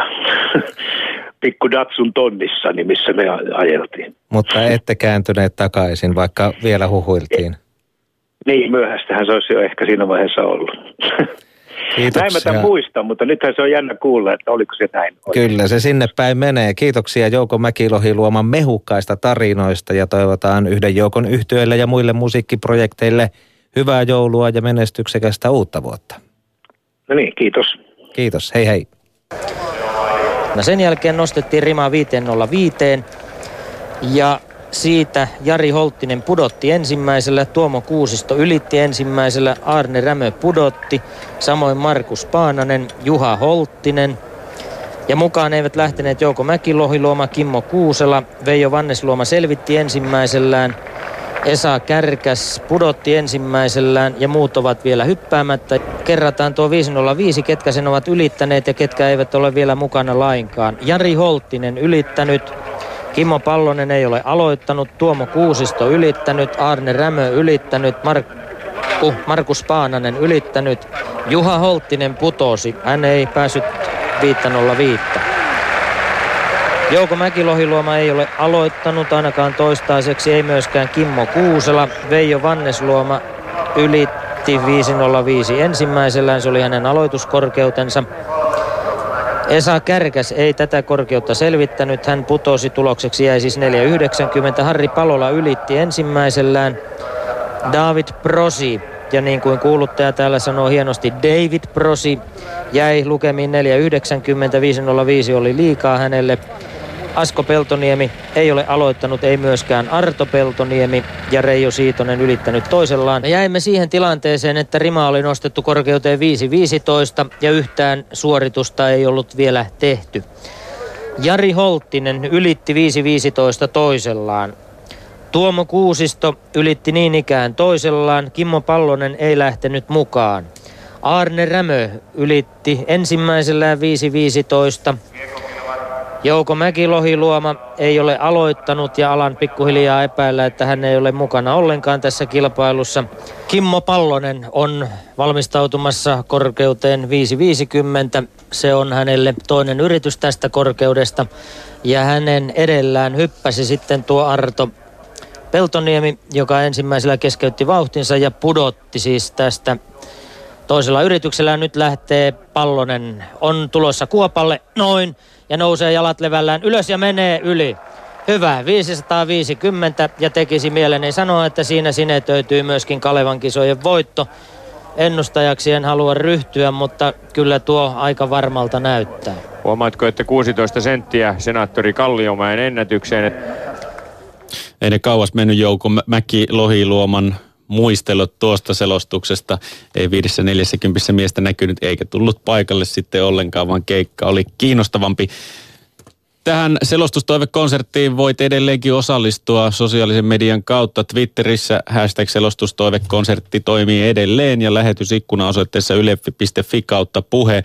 Ja Twitterissä onkin tullut kyselyitä siitä, että mitä mahdollisesti tämän selostustoivekonsertin osalta kuullaan. Ja Harri Piironen on jo pitkän pätkän laittanut siitä, että mitä haluaisi kuulla tuossa kärsimystoivekonsertissa, mikä pitkänä perjantaina sitten kuullaan. Sami Ikonen muun muassa toivoo Sotsin parisprintti kultaa. Jarmo Lehtisen selostamana se kuulemma sykähdyttää aina, menee kyllä tunteisiin. Se on kuultu jo. Niitä voi käydä areenassa poimimasta, poimimassa näitä aikaisempiakin selostustoivekonsertteja. Ja olipa lähetysikkunassakin joku toive, mitä se on nyt mennyt vähän silmistäni ohi, mutta sielläkin toivottiin äh, jotain, mikä oli sykähdyttänyt aikoinaan, mutta kannattaa käydä katsomassa noita toiveita sieltä areenan puolelta myöskin aikaisemmista selostustoivekonserteista. Jatketaan eteenpäin, otetaan jälleen puhelu lähetykseen. Sen selostuksen haluaisin kuulla toivekonserttiin. Kukas nyt soittelee? Kuopiosta Virve, terve. Moi. Mitäs lajia tai urheilumuotoa sinä haluaisit tähän lähetykseen nostaa? No ehdottomasti ratsastusta. Ratsastus on laji, joka on lähellä sydäntä ja siinä on paljon hyviä tähtihetkiä. Meillä on korratsastaja Tyrät Surklundin saavutuksia tai Mikael Forstenin maailmankupin osakilpailuvoitto, mutta tällä kertaa pyytäisin kenttäratsastaja Pia Pantsun MM-pronssi vuodelta 2002. Mitä muistat siitä kilpailusta 2000-luvun alusta? No itse kilpailua en silloin kuullut tai nähnyt, mutta kun tulos tuli, niin se kyllä hätkähdytti. Ja tuota, nyt nämä Pian suoritukset nostaa viime kesänä vahvasti mieleen, kun saatiin Riossa seurata Elmo Jankarin suorituksia. Mites kovana saavutuksena pidät Virve Nevalainen suomalaisratsukon MM-pronssia vuodelta 2002? No se on äärettömän kova ja äärettömän hieno suoritus ratsastuksen niin kuin kuninkuuslajissa. Et meillähän on kuitenkin Suomessa vielä aika lyhyt historia ratsastuksessa. Ja tuota, se tuli vähän niin kuin puskista ja puun takaa, että oli kovan työn tulos ja, ja tota, loi uskoa koko Suomen ratsastukselle. Ja ennen kaikkea eh, kyseessä oli taas nainen ja tämä lajihan on, on laji, jossa miehet ja naiset kilpailevat samoissa luokissa. Että ei ole niin sukupuoleen eikä sijaintiin eikä maahan katsomista. Että me niin suomalaiset ja suomalaiset naiset pystytään tuolla maailmalla hyvin vetämään. Ja nainen myös selostaa. Kati Hurme johdattelee meidät televisio-lähetyksestä ja koosteista koulukokeen jälkeen sille kenttäkokeeseen ja esteille. Ja nyt päästään toteuttamaan Virve Nevalainen sinun toiveesi. Pia Pantsun M Pronssi 2002. Kiitoksia toiveestasi ja hyvää joulua. Loistavaa, kiitos. Hei. hei, hei. Pia Pantsu aloittaa suorituksensa. Jännitys alkaa nousta. Eli Pia oli koulukokeen jälkeen siis kahdeksas. Erittäin vauhdikkaasti hän selvitti veden upeasti. Hieno Pia. Täällä on, on yli sata suomalaista kannustamassa Piaa. Hevonen Ypäjäkä Ruusso on vasta yhdeksänvuotias, eli vielä melko kokematon, mutta Pialla on se ollut, ollut jo nelivuotiaasta asti. Se on siis hänen oma hevosensa. Siinä Pia valitsi vaihtoehto linjan tällä toisella vesiesteellä, mutta suoritti sen puhtaasti. Pialta murtui jalka kesäkuun alussa. Eläinlääkäritarkastuksessa hevonen vahingossa potkaisi häntä jalkaan, mutta hän on nyt kuukauden verran ollut jo ratsastuskunnossa. Oh, tänään oli siis se vaikea Barkka kyllä estesarja.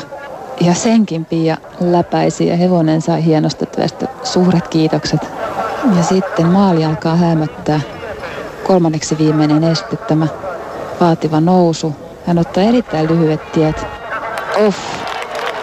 Hiukan hevonen hiipui ylösnousussa, mutta kuitenkin puhtaasti. Ja siellä tyytyväinen Pia upea. Puhdas rata, mahtava. Eli hänen tuloksensa kolmas sija tällä hetkellä. Niin näyttääpä siltä, että hänellä on kaikki mahdollisuudet mitali. Oho. Ja sitten upea sinivalkoinen ratsukko Pia Pantsu, ja Karussa. Nyt on Pialla jännittävät hetket edessä kaksi kertaa MM-kisoissa mukana ja siellä 5 ja 9. Ja nyt hän on aika lähellä mitalia. Tyynen rauhallisen näköinen. Pia ratsastaa hyvässä tasapainossa. Hevonen vaikuttaa kuuliaiselta. Kuusi laukkaaskelta tasaokserille ja sen jälkeen sarja. Kaksi laukkaaskelta en uskalla kommentoida mitenkään. Toivotaan, että hevonen jaksaa skarpata vielä seitsemän laukkaskelta. Oi, tuuria viimeisellä estellä oli yksi tiputus, neljä virhepistettä kolmoissarjalta A-osalta. Näytti siltä, että hevonen tuli hiukan lähelle A-osaa ja tiputti Kuomin etujaloilla. Hoho ja upea suoritus. Valitettavasti se yksi pudotus. Katsotaan mikä on Pian sijoitus sillä, sillä tuloksella. Siinä näette pudotuksen etujaloilla hevonen sen kolautti alas. Viimeinen este joka putosi myöskin. Ei voi olla totta. Se tuli siis alas se viimeinen kesti, eli yhteensä 52,60 ja viisi, viides sija. Eli se tarkoittaa sitä, että Pia on ulkona mitallilta. Valitettavasti. Toisiksi viimeinen ratsukko Australian Philip Dutton. Philip Dutton siis putosi viidenneksi. John Williamsilla on tällä hetkellä varaa yhteen pudotukseen ainakin. Ei tykännyt ykkösesteestä, eli siellä jo pudotus. On kakkosesteellä herran aika. Tämä tarkoittaa sitä, että tulosista menee aivan uusiksi.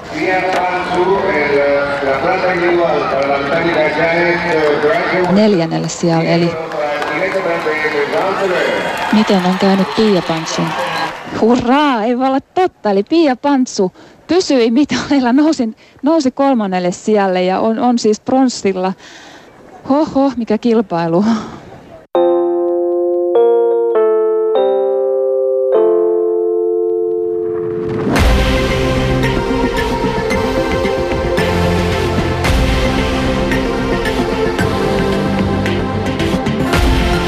Ylen radio 90 vuotta. Konsta haluaisi kuulla selostustoivekonsertissa Mertarannan selostamana 6-1 sinetöineen MM-kultamaalin Bratislavasta. Saara puolestaan haluaisi kuulla niitä finaalitunnelmia ylipäänsä, mutta vielä vähän suunnataan ohjuksen kärkeä aikaisempaan välieräotteluun. Nimimerkki Suomalainen yksi. Hänen toiveensa Mikael Granlund, Ilma Veivi 2011, koska Mertarannan selostamana tämä hetki on yksi Suomen jääkiekkohistorian hienoimmista ja siksi haluaisin sen kuulla.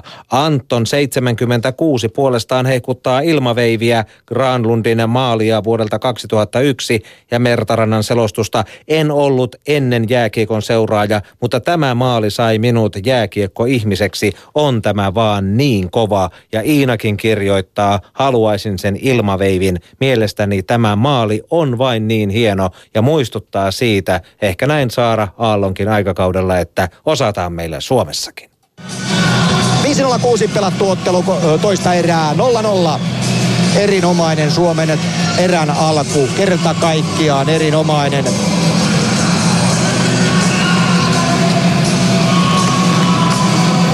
Jarko Immonen, jonka Peli on tällä hetkellä hiveltävää, katseltavaa, kun katselee. Liikkuminen on hienoa, niin kuin Graalunkin katsotaan tämän nuoren taituri.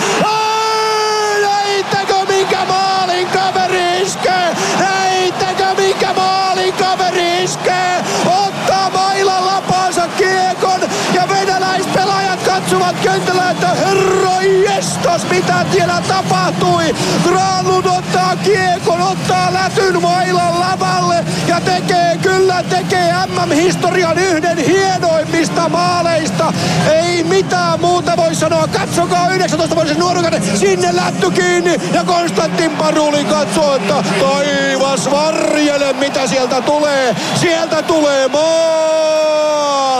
Ja sen iskee Mikael Granlund vielä kerran. Ei voi kukaan muu väittää muuta kuin, että on, on se sellainen häkki. On se sellainen häkki jo. Vielä sitä tutkitaan siellä, mutta siellähän se verkon perukoilla on mitä sitä tutkimaan. 25-13 peliä käyty. Katsotaan, kun kellot pysähtyvät. Sieltä tulee merkkejä. Ja totta kai sieltä tulee merkkejä. Mikael Granlund yhteen nollaan. 25-13. Se jää myöskin aikakirjoihin vielä kerran. MM-historian yksi upeimpia yksilösuorituksia. Ensikertalainen lataa sieltä koko 19-vuotisen vartensa voimalla näyttää, miksi hän on näissä kisoissa pelaamassa. Eiköhän tuo nyt selvinnyt vähän useammallekin jo. Suomalaista laatutyötä. Mikael Granlundin 1-0 maali välierässä Venäjää vastaan Antero Mertarannan selostuksella. Jälleen eteenpäin ja uusi puhelu tähän lähetykseen. Kukas siellä tällä kertaa puhelimessa onkaan? Erja Kallionen Kokkolasta. Hei. Hei hei. Sinulla on aika erikoinen toive. Mitäs haluaisit kuulla? Joo, mä haluaisin kuunnella tuon Sanna Kojon ja Jorma Hietamäen selostuksen Euroviisuista vuodelta 2006 kun Suomi voitti Euroviisut. Lordi voitti. Miksi juuri Lordin Euroviisun voitto on sun valinta? No mä en ole varsinaisesti mikään Euroviisu-fani. Se ei ole sitten, että varmaan katsottiin illalla TV-stä lähetystä ja mentiin nukkumaan kesken ohjelmaa ja sitten mä heräsin yöllä ja en saanut unta, niin pistin radio auki. Korvanapeilla kuuntelin sitä, kun poika nukkui, semmoinen vajaa kaksivuotias ja mies nukkui ja yritin hiljaa, niin se Sanna Kojon innostus tarttui niin kauheasti, että mun oli aivan mahdoton ja sitten unta, vaikka yleensä radio auttaa yöllä. Minkälainen fiilis, se, niin, minkälainen fiilis seuraavana päivänä sitten oli Suomi ihan hullantu tuosta voitosta ihan täysin, niin miten teidän kotonanne sitten tuota juhlittiin? Kyllä me varmaan katsottiin, että taisi tulla päivällä uusintana, vaikka katsottiin Kamenen areenasta sitten. Oliko se jo silloin? Ja katsottiin, että minkälainen se esitys oikein oli, että äh, Euroviisut ei ole meille niin suuri juttu, mutta seurataan noin puolittain. Et tullut kuitenkaan li- Se selostus oli niin hyvä, että se vei niin kuin mukana. Ja mä oon sen jälkeen kuunnellut melkein paine justiinsa sitä pistelaskua ja saatan tulla kuuntelemaan jo radiosta niin kuin sitä ohjelmaakin. Ja radio Sanna Kojolle ja Jorma Hietomäelle isot kiitokset. Kiitokset lähti varmasti perille. Et ollut kuitenkaan niitä epäileviä tuomaita, jotka oli muuttamassa pois Suomesta ennen Euroviisuja, mikäli Lordi niihin osallistuu ja vielä mikäli niissä menestystä tulee, niin et ollut niihin li- liittynyt en ennen Euroviisuja tuloa. että ei ne mulle niin iso juttua. Mutta tämä selostus jäi mieleen. No nyt kun tässä ollaan saatu Saara Aallonkin menestystä brittien X Factorissa nähdä ja laulukilpailusta, kun siinäkin on kyse niin kuin myöskin euroviisuista, niin miten liität tämän tavalla näihin urheiluselostusten joukkoon, mitä, mitä tänä iltana ollaan muuten kuultu, kuultu ja muutenkin selostustoivekonserteissa? No, kyllähän sekin on kilpailua. Ja kovasti onkin kilpailua. Ja sitten kyllä ne selostukset, niin ainakin justiinsa nämä Euroviisut, mitä mä oon kuunnellut, X-Factoria mä en ole itse katsonut, että miten siinä toimii selostus. Mutta kyllä se ihan pärjää näiden urheiluselostusten joukossa. No palautetaan mieliin Lordin Euroviisuvoitto Jor- Jorma Hietamäen ja Sanna Kojon juontamana. Kiitos Erja sulle toiveesta ja oikein mukavaa joulua. Kiitos Siellä ei muuta kuin Helsingissä virittelemään nyt hallia ja ennen kaikkea suurta kansanjuhlaa. Joo, missä hallissa ne pidetään? Suomi on voittanut Eurovision laulukilpailun Kyllä. 2006. Kello on neljä minuuttia vaille yksi. Mr. Lordi, Tomin Putansuu sävelsi kaikkien aikojen Euroviisun Hard Rock Halleluja. Lordissa soittavat myös Kita, Aamen, Ox, Aava. Tää on jotain aivan käsittämätöntä. Tämä on aivan huikeaa. Tää on aivan uskomatonta. 40 kerta toden sanoo. Yeah. Yes! 2006. Kiitoksia Erjalle vähän poikkeavastakin toiveesta, mutta sitäkin riemukkaammasta. Sitten Tero Kaksonen ja Marika Järvi ovat samalla asialla. Marika kirjoittaa toiveena Kalervo Rauhalan olympiahopeapaini Helsinki 52 olisi hieno syntymäpäivälahja Kalervon pikkuserkolle. No, serkulle. No tämä tuli jo silloin itsenäisyyspäivänä, mutta toivottavasti jälkijättöinenkin lahja kelpaa. Ja Kalervo Rauhala voittaa Nikolai Bielovin Neuvostoliitosta ja saa hopeaa, Bielov pronssia. Ei ollut virallinen hopeamitaliottelu, mutta käytännössä kyllä kuitenkin puolestaan kirjoittaa Tero Kaksonen. Kalervo oli paappani pikkuserkku ja paapalla oli syntymäpäivä itsenäisyyspäivänä. Olisi hieno syntymäpäivä lahja hänelle, kun ei silloin aikanaan selostusta kuullut, joten palataan Helsingin olympialaisiin 52 paini sarjaan 79 kiloa ja pääsetään ääneen Reino Palle Hirviseppä. Keskisarjassa oli Suomella edustajanaan raijakasotteinen eteläpohjalainen karhunpentu Kalervo Rauhala, johon katsottiin suurin odotuksi. Rauhala yrittää heittää Neuvostoliiton Euroopan mestaria Nikolai Bielovia ja voiton hän tässä ottelussa väen väkisin hankkiikin, saaden kuitenkin tyytyä hopeamitaliin Ruotsin Akke Grönbergin vietyä kullan. Rauhala näet hävisi Grönbergin. Bielovin heittoyritys johti ulos matolta. Keskelle. Alkupystyn jälkeen ei kummallekaan voitu merkitä johtoa. Vuoromattopainissa on Rauhala ensiksi päällä ja Bielov hyvin suljettuna alla. Kovin paljonhan ei yleensäkään hyvien miesten ratkaisuotteluissa tapahdu. Rauhala on kuitenkin poikkeuksellisen yrittelijäs. Rauhala hakee junttanostoa, joka on hänen lempiotteensa. Mutta ota nyt tuosta kiinni, kun toinen on suojauksessa kuin kilpikon. Mutta eihän tässä kuvia palvella tuumi meikäläinen nostaa miestä kuin kiven järkelettä. Nyt Rauhala johtaa ottelua. Ja taas lähdettiin. Heitto onnistuu jälleen ja venäläinen käy jopa puolisillassa. Bielovilla vuorostaan on valttina vyöryttynyt. Rauhala onkin alla paljon avonaisempi, joten sopii vain yrittää. Ja Bielov yrittääkin jälleen vyörytystä puolittain onnistuenkin.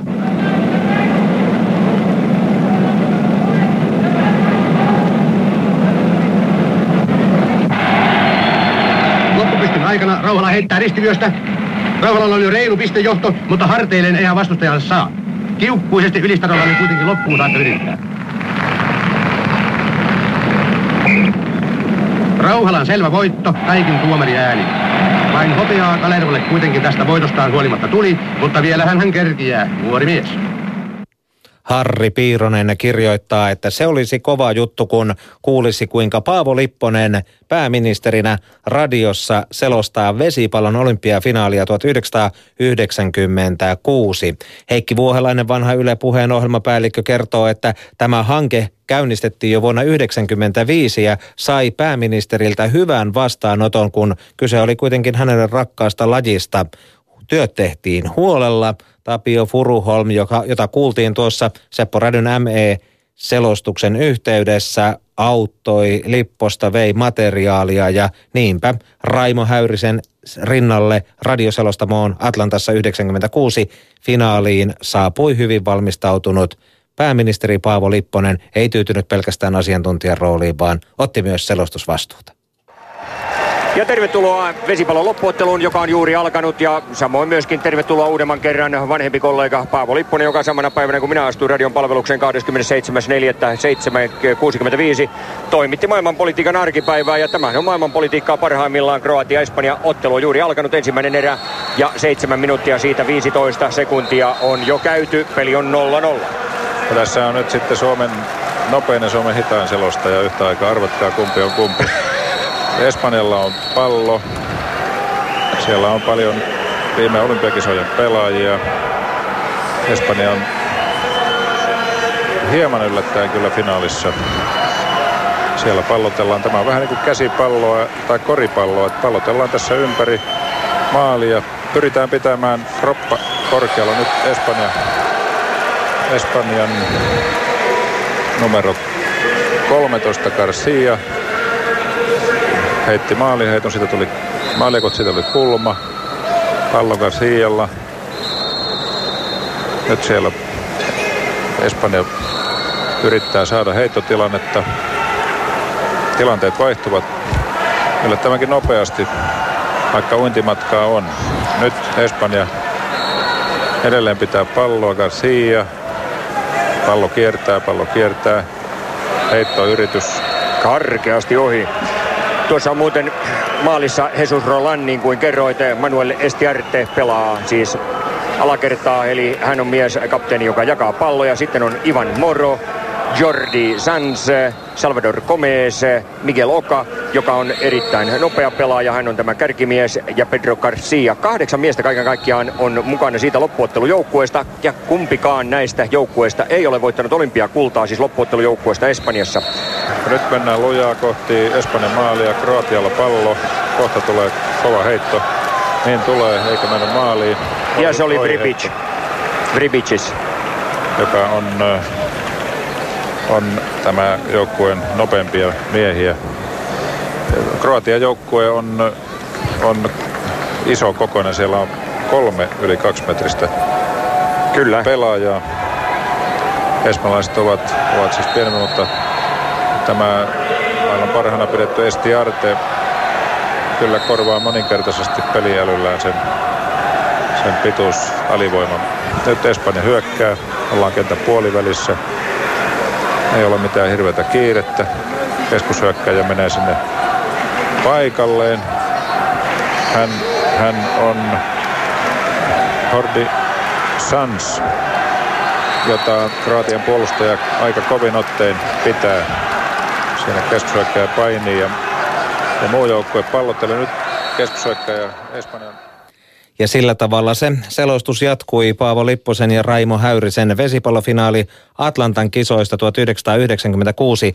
Heikki Vuohelainen meitä hyvin pohjusti vielä tähän lähetykseen kertomalla, että Lipposen piti lähteä sitten kesken kaiken selostamasta pois, koska Heli Rantanen nakkasi keihäässä kultaa ja Lipposella oli kiire sitten jo suomalaisittain riemukkaaseen palkintojen tilaisuuteen. Mutta pysytään noissa 90-luvun puolivälin tunnelmissa ja otetaan seuraava soittaja lähetykseen.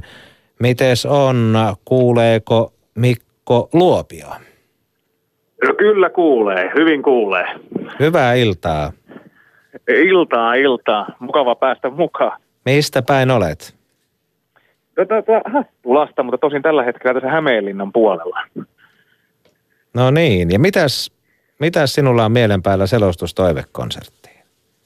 No silloin, kun sitä ihan ensimmäistä äh, toivekonserttia kuuntelin, niin tuli itselle heti mieleen toi äh, Atlanta 96, eli tosiaan nämä samaiset äskettäiset kisat ja tota, yleisurheilun puolelta, niin no sekä miesten 2 että 400 metriä, mutta erityisesti se 200 metri finaali ja Mauri Myllymäen tunnelmointi Michael Johnsonin juoksusta.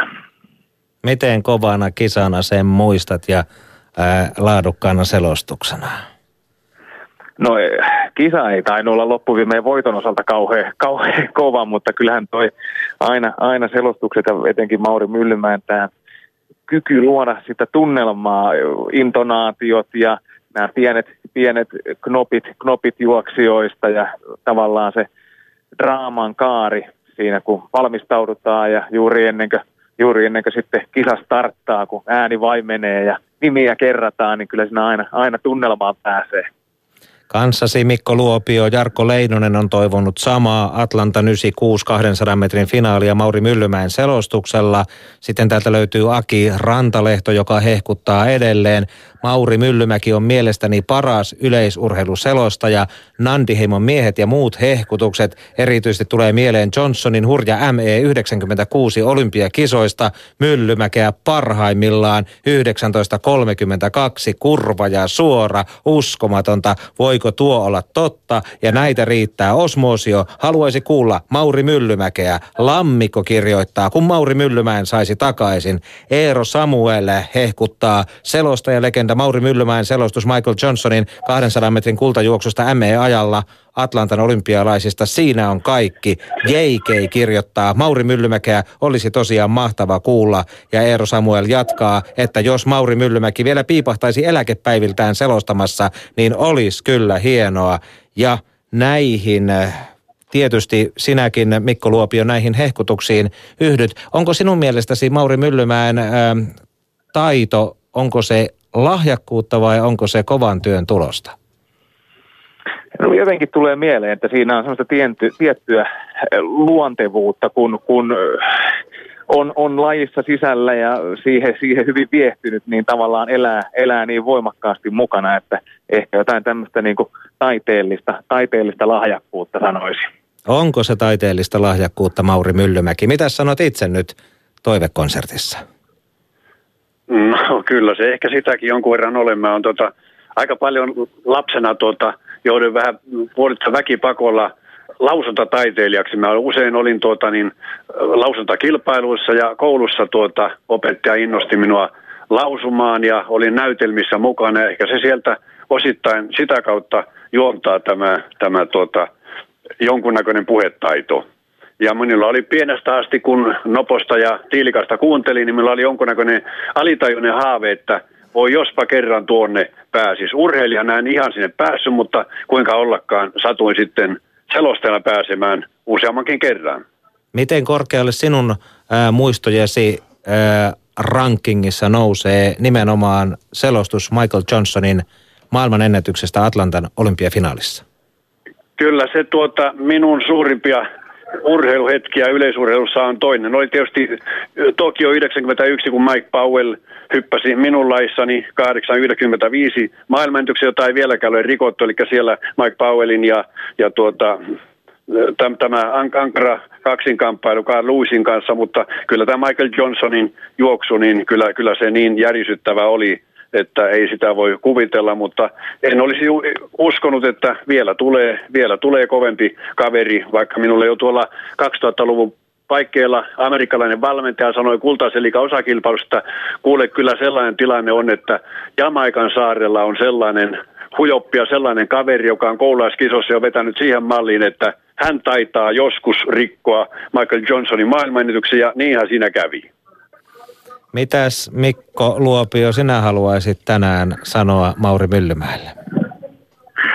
No lähinnä kiitokset, kiitokset Mauri mahtavista tunnelmapaloista aina erinäisissä kisoissa, on ne sitten ollut kultaista liikaa tai tämmöisiä arvokisoja, niin kyllä niihin aina tämmöinen penkkiurheilijakin on päässyt ihan eri tavalla sisälle siihen ja nimenomaan siihen tunnelmaan, tunnelmaan kiinni. Kiitokset vaan. Kiitos nöyrästi. Otan kiitokset vastaan ja olen koittanut aina nöyrä näissä selostushommissa olla ja, ja koittanut kehittää taitoani sillä alalla ja perehtyä asiaan niin tarkasti kuin ikinä voi. Ja täältä studiosta Jere Pehkonenkin nostaa vielä esiin yhden Mauri Myllymäki muiston. Minkälaisen? Se taitaa viedä itse asiassa timantti liikaan. Tämä ei ollut Ylen kanavilta, vaan olisiko ollut urheilukanavalta tai neloselta. Crystal Palaceissa ennen sadan metrin juoksua. Siinäkin oli Jamaikasaarta tullut hujoppi, oli juoksemassa tuossa juoksussa, mutta se ei ollut se juoksun selostus, vaan sitä edeltävät hetket, kun käytiin muistaakseni korkeuskisaa läpi ja Mauri Myllymäki sanoi siinä, että täällä oli Oskarille laitettu hieman erikoinen nimi. Oskarin nimi oli Frozen, mutta eihän Oskari jäätynyt ole. Minullakin oli, joskus hallikisoissa etunimenä Milimaki ja sukunimenä Mori. Milimaki Mori, mutta eihän se nimi miestä pahenna. Ja hieno juttu siinä vielä, kun esittelit juoksijat, niin yksi hienoimpia hetkiä koko niin kuin yleisurheiluhistoriassa ennen juoksua, kun Jusein Bolt teki ristin merkin ja näytti taivaalle etusormella, niin Mauri Myllymäki sanoi, että hän tekee ristin merkin, tässä merkissä olen voittava.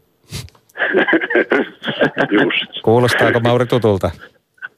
Kyllä, kyllä kuulostaa aika, aika tutulta, että joskus siellä oli näitä, ja se oli aika merkillinen juttu, että näitä ristimerkin tekijöitä oli, oli tällaisia tähtiä, oli useampia, ja kuinka ollakaan usein kävi syystä tai toisesta sillä tavalla, että tämä urheilija tuli voittajana maaliin. Ja taisit laittaa muuten tanssiksi siellä selostuskopissa tuon Jusein Boltin juoksun jälkeen Jusein Bolthan voitti, niin taisit laittaa sellaisen tanssin, että sinne ympärillä selostajakollegat muiden maiden laittaa, saivat melkoiset naurut. No joskus taisi sillä tavalla käydä ja mä sain tuota Brysselissä Heisen stadionilla sain aika kovat uploadit, kun minulla oli selostuspaikka oli aivan lähellä, että siinä oli sitten kutsuvieras katsomo oli minun toisella puolella metrin päässä. Ja mä taisin siinä innostaa jonkun verran Kenenissä Bekelen juoksusta niin paljon, että siellä jo yleisö rupesi tuota, niin seuraamaan mun eleitä ja, ja tuota, mun kaveri siinä Arto Pasanen törkkäsi, että katopas kuule tuota, mitä tuossa toisella puolella tapahtuu. Ne seuraakin sua eikä juoksua. Kiitoksia Mauri Myllymäki upeista selostuksista, hienosta urastasi ja mukana olostasi tässä lähetyksessä ja hyvää joulua. Kiitos sitä samaa. Kiitoksia hyvää, rauhallista ja turvallista joulua kautta Suomen maan. Ja kiitoksia Mikko Luopiokin erinomaisesta toiveestasi. Hyvää joulua sinullekin. Kiitoksia sitä samaa kaikille. Hei hei. Hei hei. Keskittynyt ilme. Ja kohta mennään kaartissa kovaa. Hän on ottanut tällaisen harjoitteluasenteen aikaisemmilla kierroksilla, mutta nyt ei sitten sitä asennetta tunneta. Tullaan kaarre niin paljon kuin pääsee ja loppuun asti kenties vaikka maailmanennätys. Kädet lähtöviivan taakse. 200 metrin olympiafinaali alkaa. Tuonne katse vielä. On your marks. Get set. Ja räjähtää käyntiin ja katsotaan mihin se johtaa. Michael Marsh lähtee tuttuun tyylinsä hyvisellä sisällä, mutta aivan omaa vauhtia lähtee Michael Johnson. Katsokaa ne hirvittävän rullausta keskellä. Rönis tulee myöskin hyviä Boldon. Nämä kolme erottavat täysin omaa luokkaansa. Marsh putoaa ilman muuta mitalleita. Ja nyt on kysymys siitä, tuleeko maailman nyt aivan hurjaa viilitystä tulee loppuun asti. Ja aika. Oi, oi, oi, oi. 19.32. Aivan uskomaton suoritus. Ei olla totta. 19.32. Tämä on jotain käsittämätöntä, aivan käsittämätöntä. Revin poika nyt se pelihousu sieltä. 19.32. Voiko tuo olla totta? Tämä oli kun aikoinaan Bob Beamonin hyppy 8.90. Aivan uskomaton. Tämä ylittää jo inhimillisen suorituskyvyn rajat. Aivan mahdoton. Ilman konevoimia 200 metriä. Kurva ja suora 19.32. Nyt tekee mieli sanoa, kun eräs edesmennyt pappa, joka keinutteli räsymatolla, kun puolen tunnin sisällä Lasse Vireen ja Pekka Vasalon voittaneet kultamitalit. Pappa keinutteli laajakaarista keinuttaa. Ja ei saanut mitään suustaan muuta kuin voi. Pappa säilyi hengissä, kun otti nitron ja hän keinutteli. Voi hirmu, voi kau. Oho. Oli hirmuinen suoritus. Tämä oli mykistävä suoritus kerta kaikkiaan. 19.32, josta vielä varmaan sadasosa putoaa pois. Se ilmestynyt kyllä tuonne meidän tietokonepäätteellemme 19.32 maailmanennätys. Tämä on niin säpsäyttävä urheilusuoritus, että ei voi sen vertaa. Mauri Myllymäki Atlanta 96 ja 200 metrin maailman ennätys. Sen on pystynyt rikkomaan yksi mies, se hujoppi sieltä jostain tuon jälkeen, vaikka tuntui aika lailla tavoittamattomalta ajalta tuo Johnsonin tulos. Mutta Johanna Rissanen haluaisi kuulla vielä Tapio Suomisen selostuksen Usain Boltista Berliinin 200 metriltä maailmanennätysjuoksusta ja puolestaan Jere Pehkonen, sinä olet koko syksyn selostustoivekonserttien yhteydessä muistuttanut, että pitäisi saada Suomisen 200 metrin selostus vielä Pekingin olympiakisoista se 19.30 ja Berliinissä 1919 voimassa olevat lukemat. Tapsa Parolastakin on sitä mieltä, että pitäisi saada kuulla Tapio Suomisen 200 metrin selostusta. Miten se on Tapsa? Kumpi otetaan, Peking vai Berliini? Tota, kiitos kysymästä Mikko. Otetaan se Berliini 2009. Minkä vuoksi?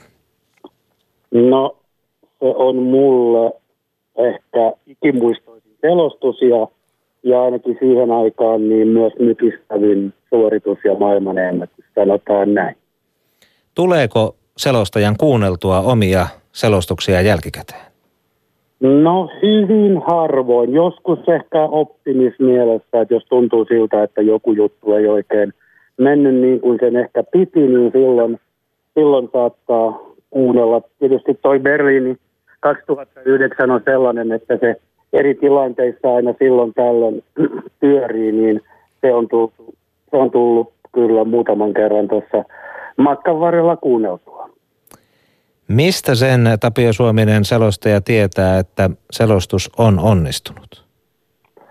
Se varmaan on se ihan välitön tunne sen selostuksen, selostuksen jälkeen. Ja joskus kun on pidempiä selostuksia vaikkapa yleisurheilussa tai jalkapallossa, niin, niin, niin siinä jo sen selostuksen aikana toisinaan on sellainen olo, että kaikki kulkee kuin itsestään ja sitten taas välillä – tuntuu, että on, on vähän takkusempaa. Mutta kyllä sen, niin kuin varmaan jokainen ammattilainen omassa työssään tietää, että milloin homma toimii vähän paremmin ja milloin ehkä vähän heikommin.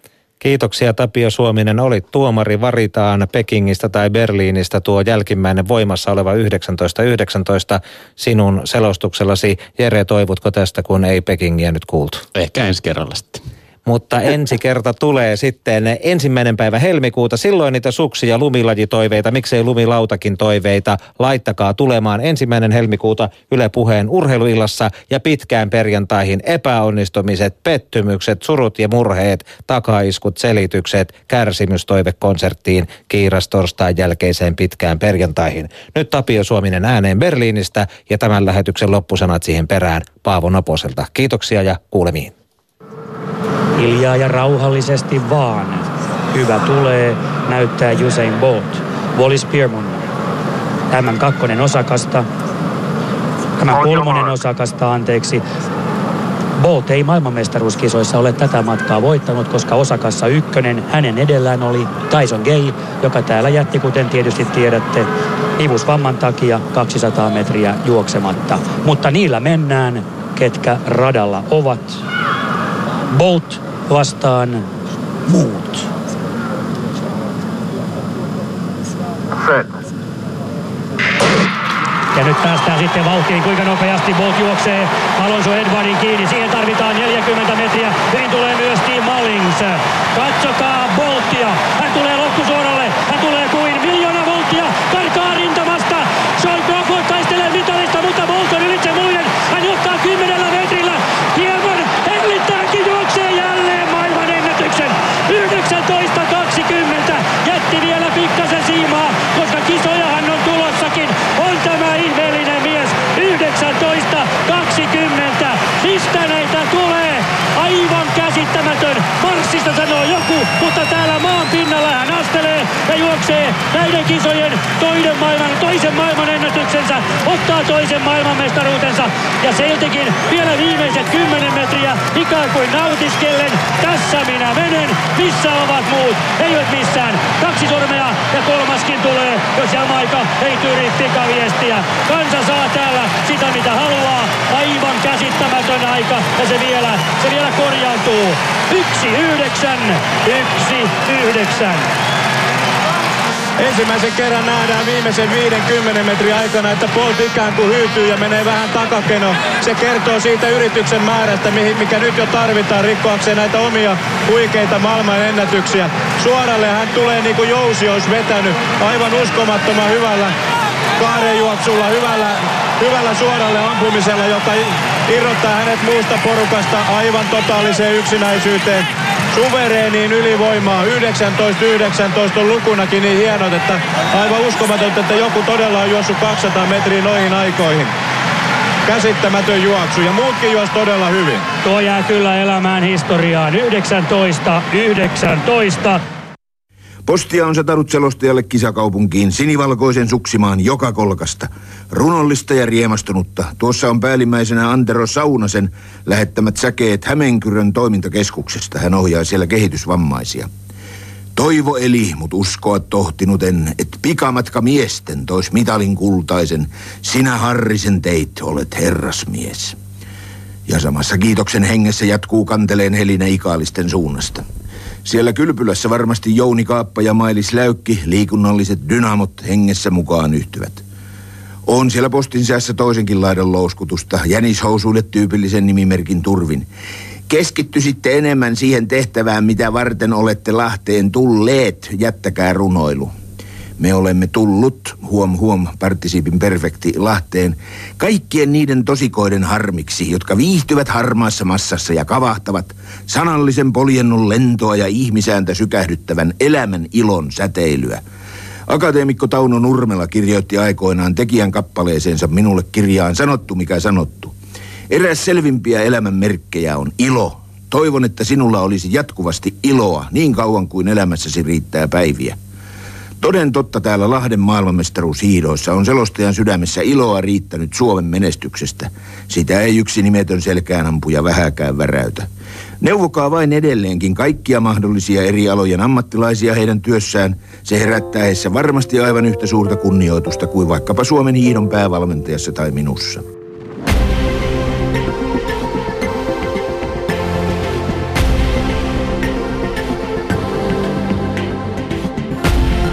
Ylen radio 90 vuotta.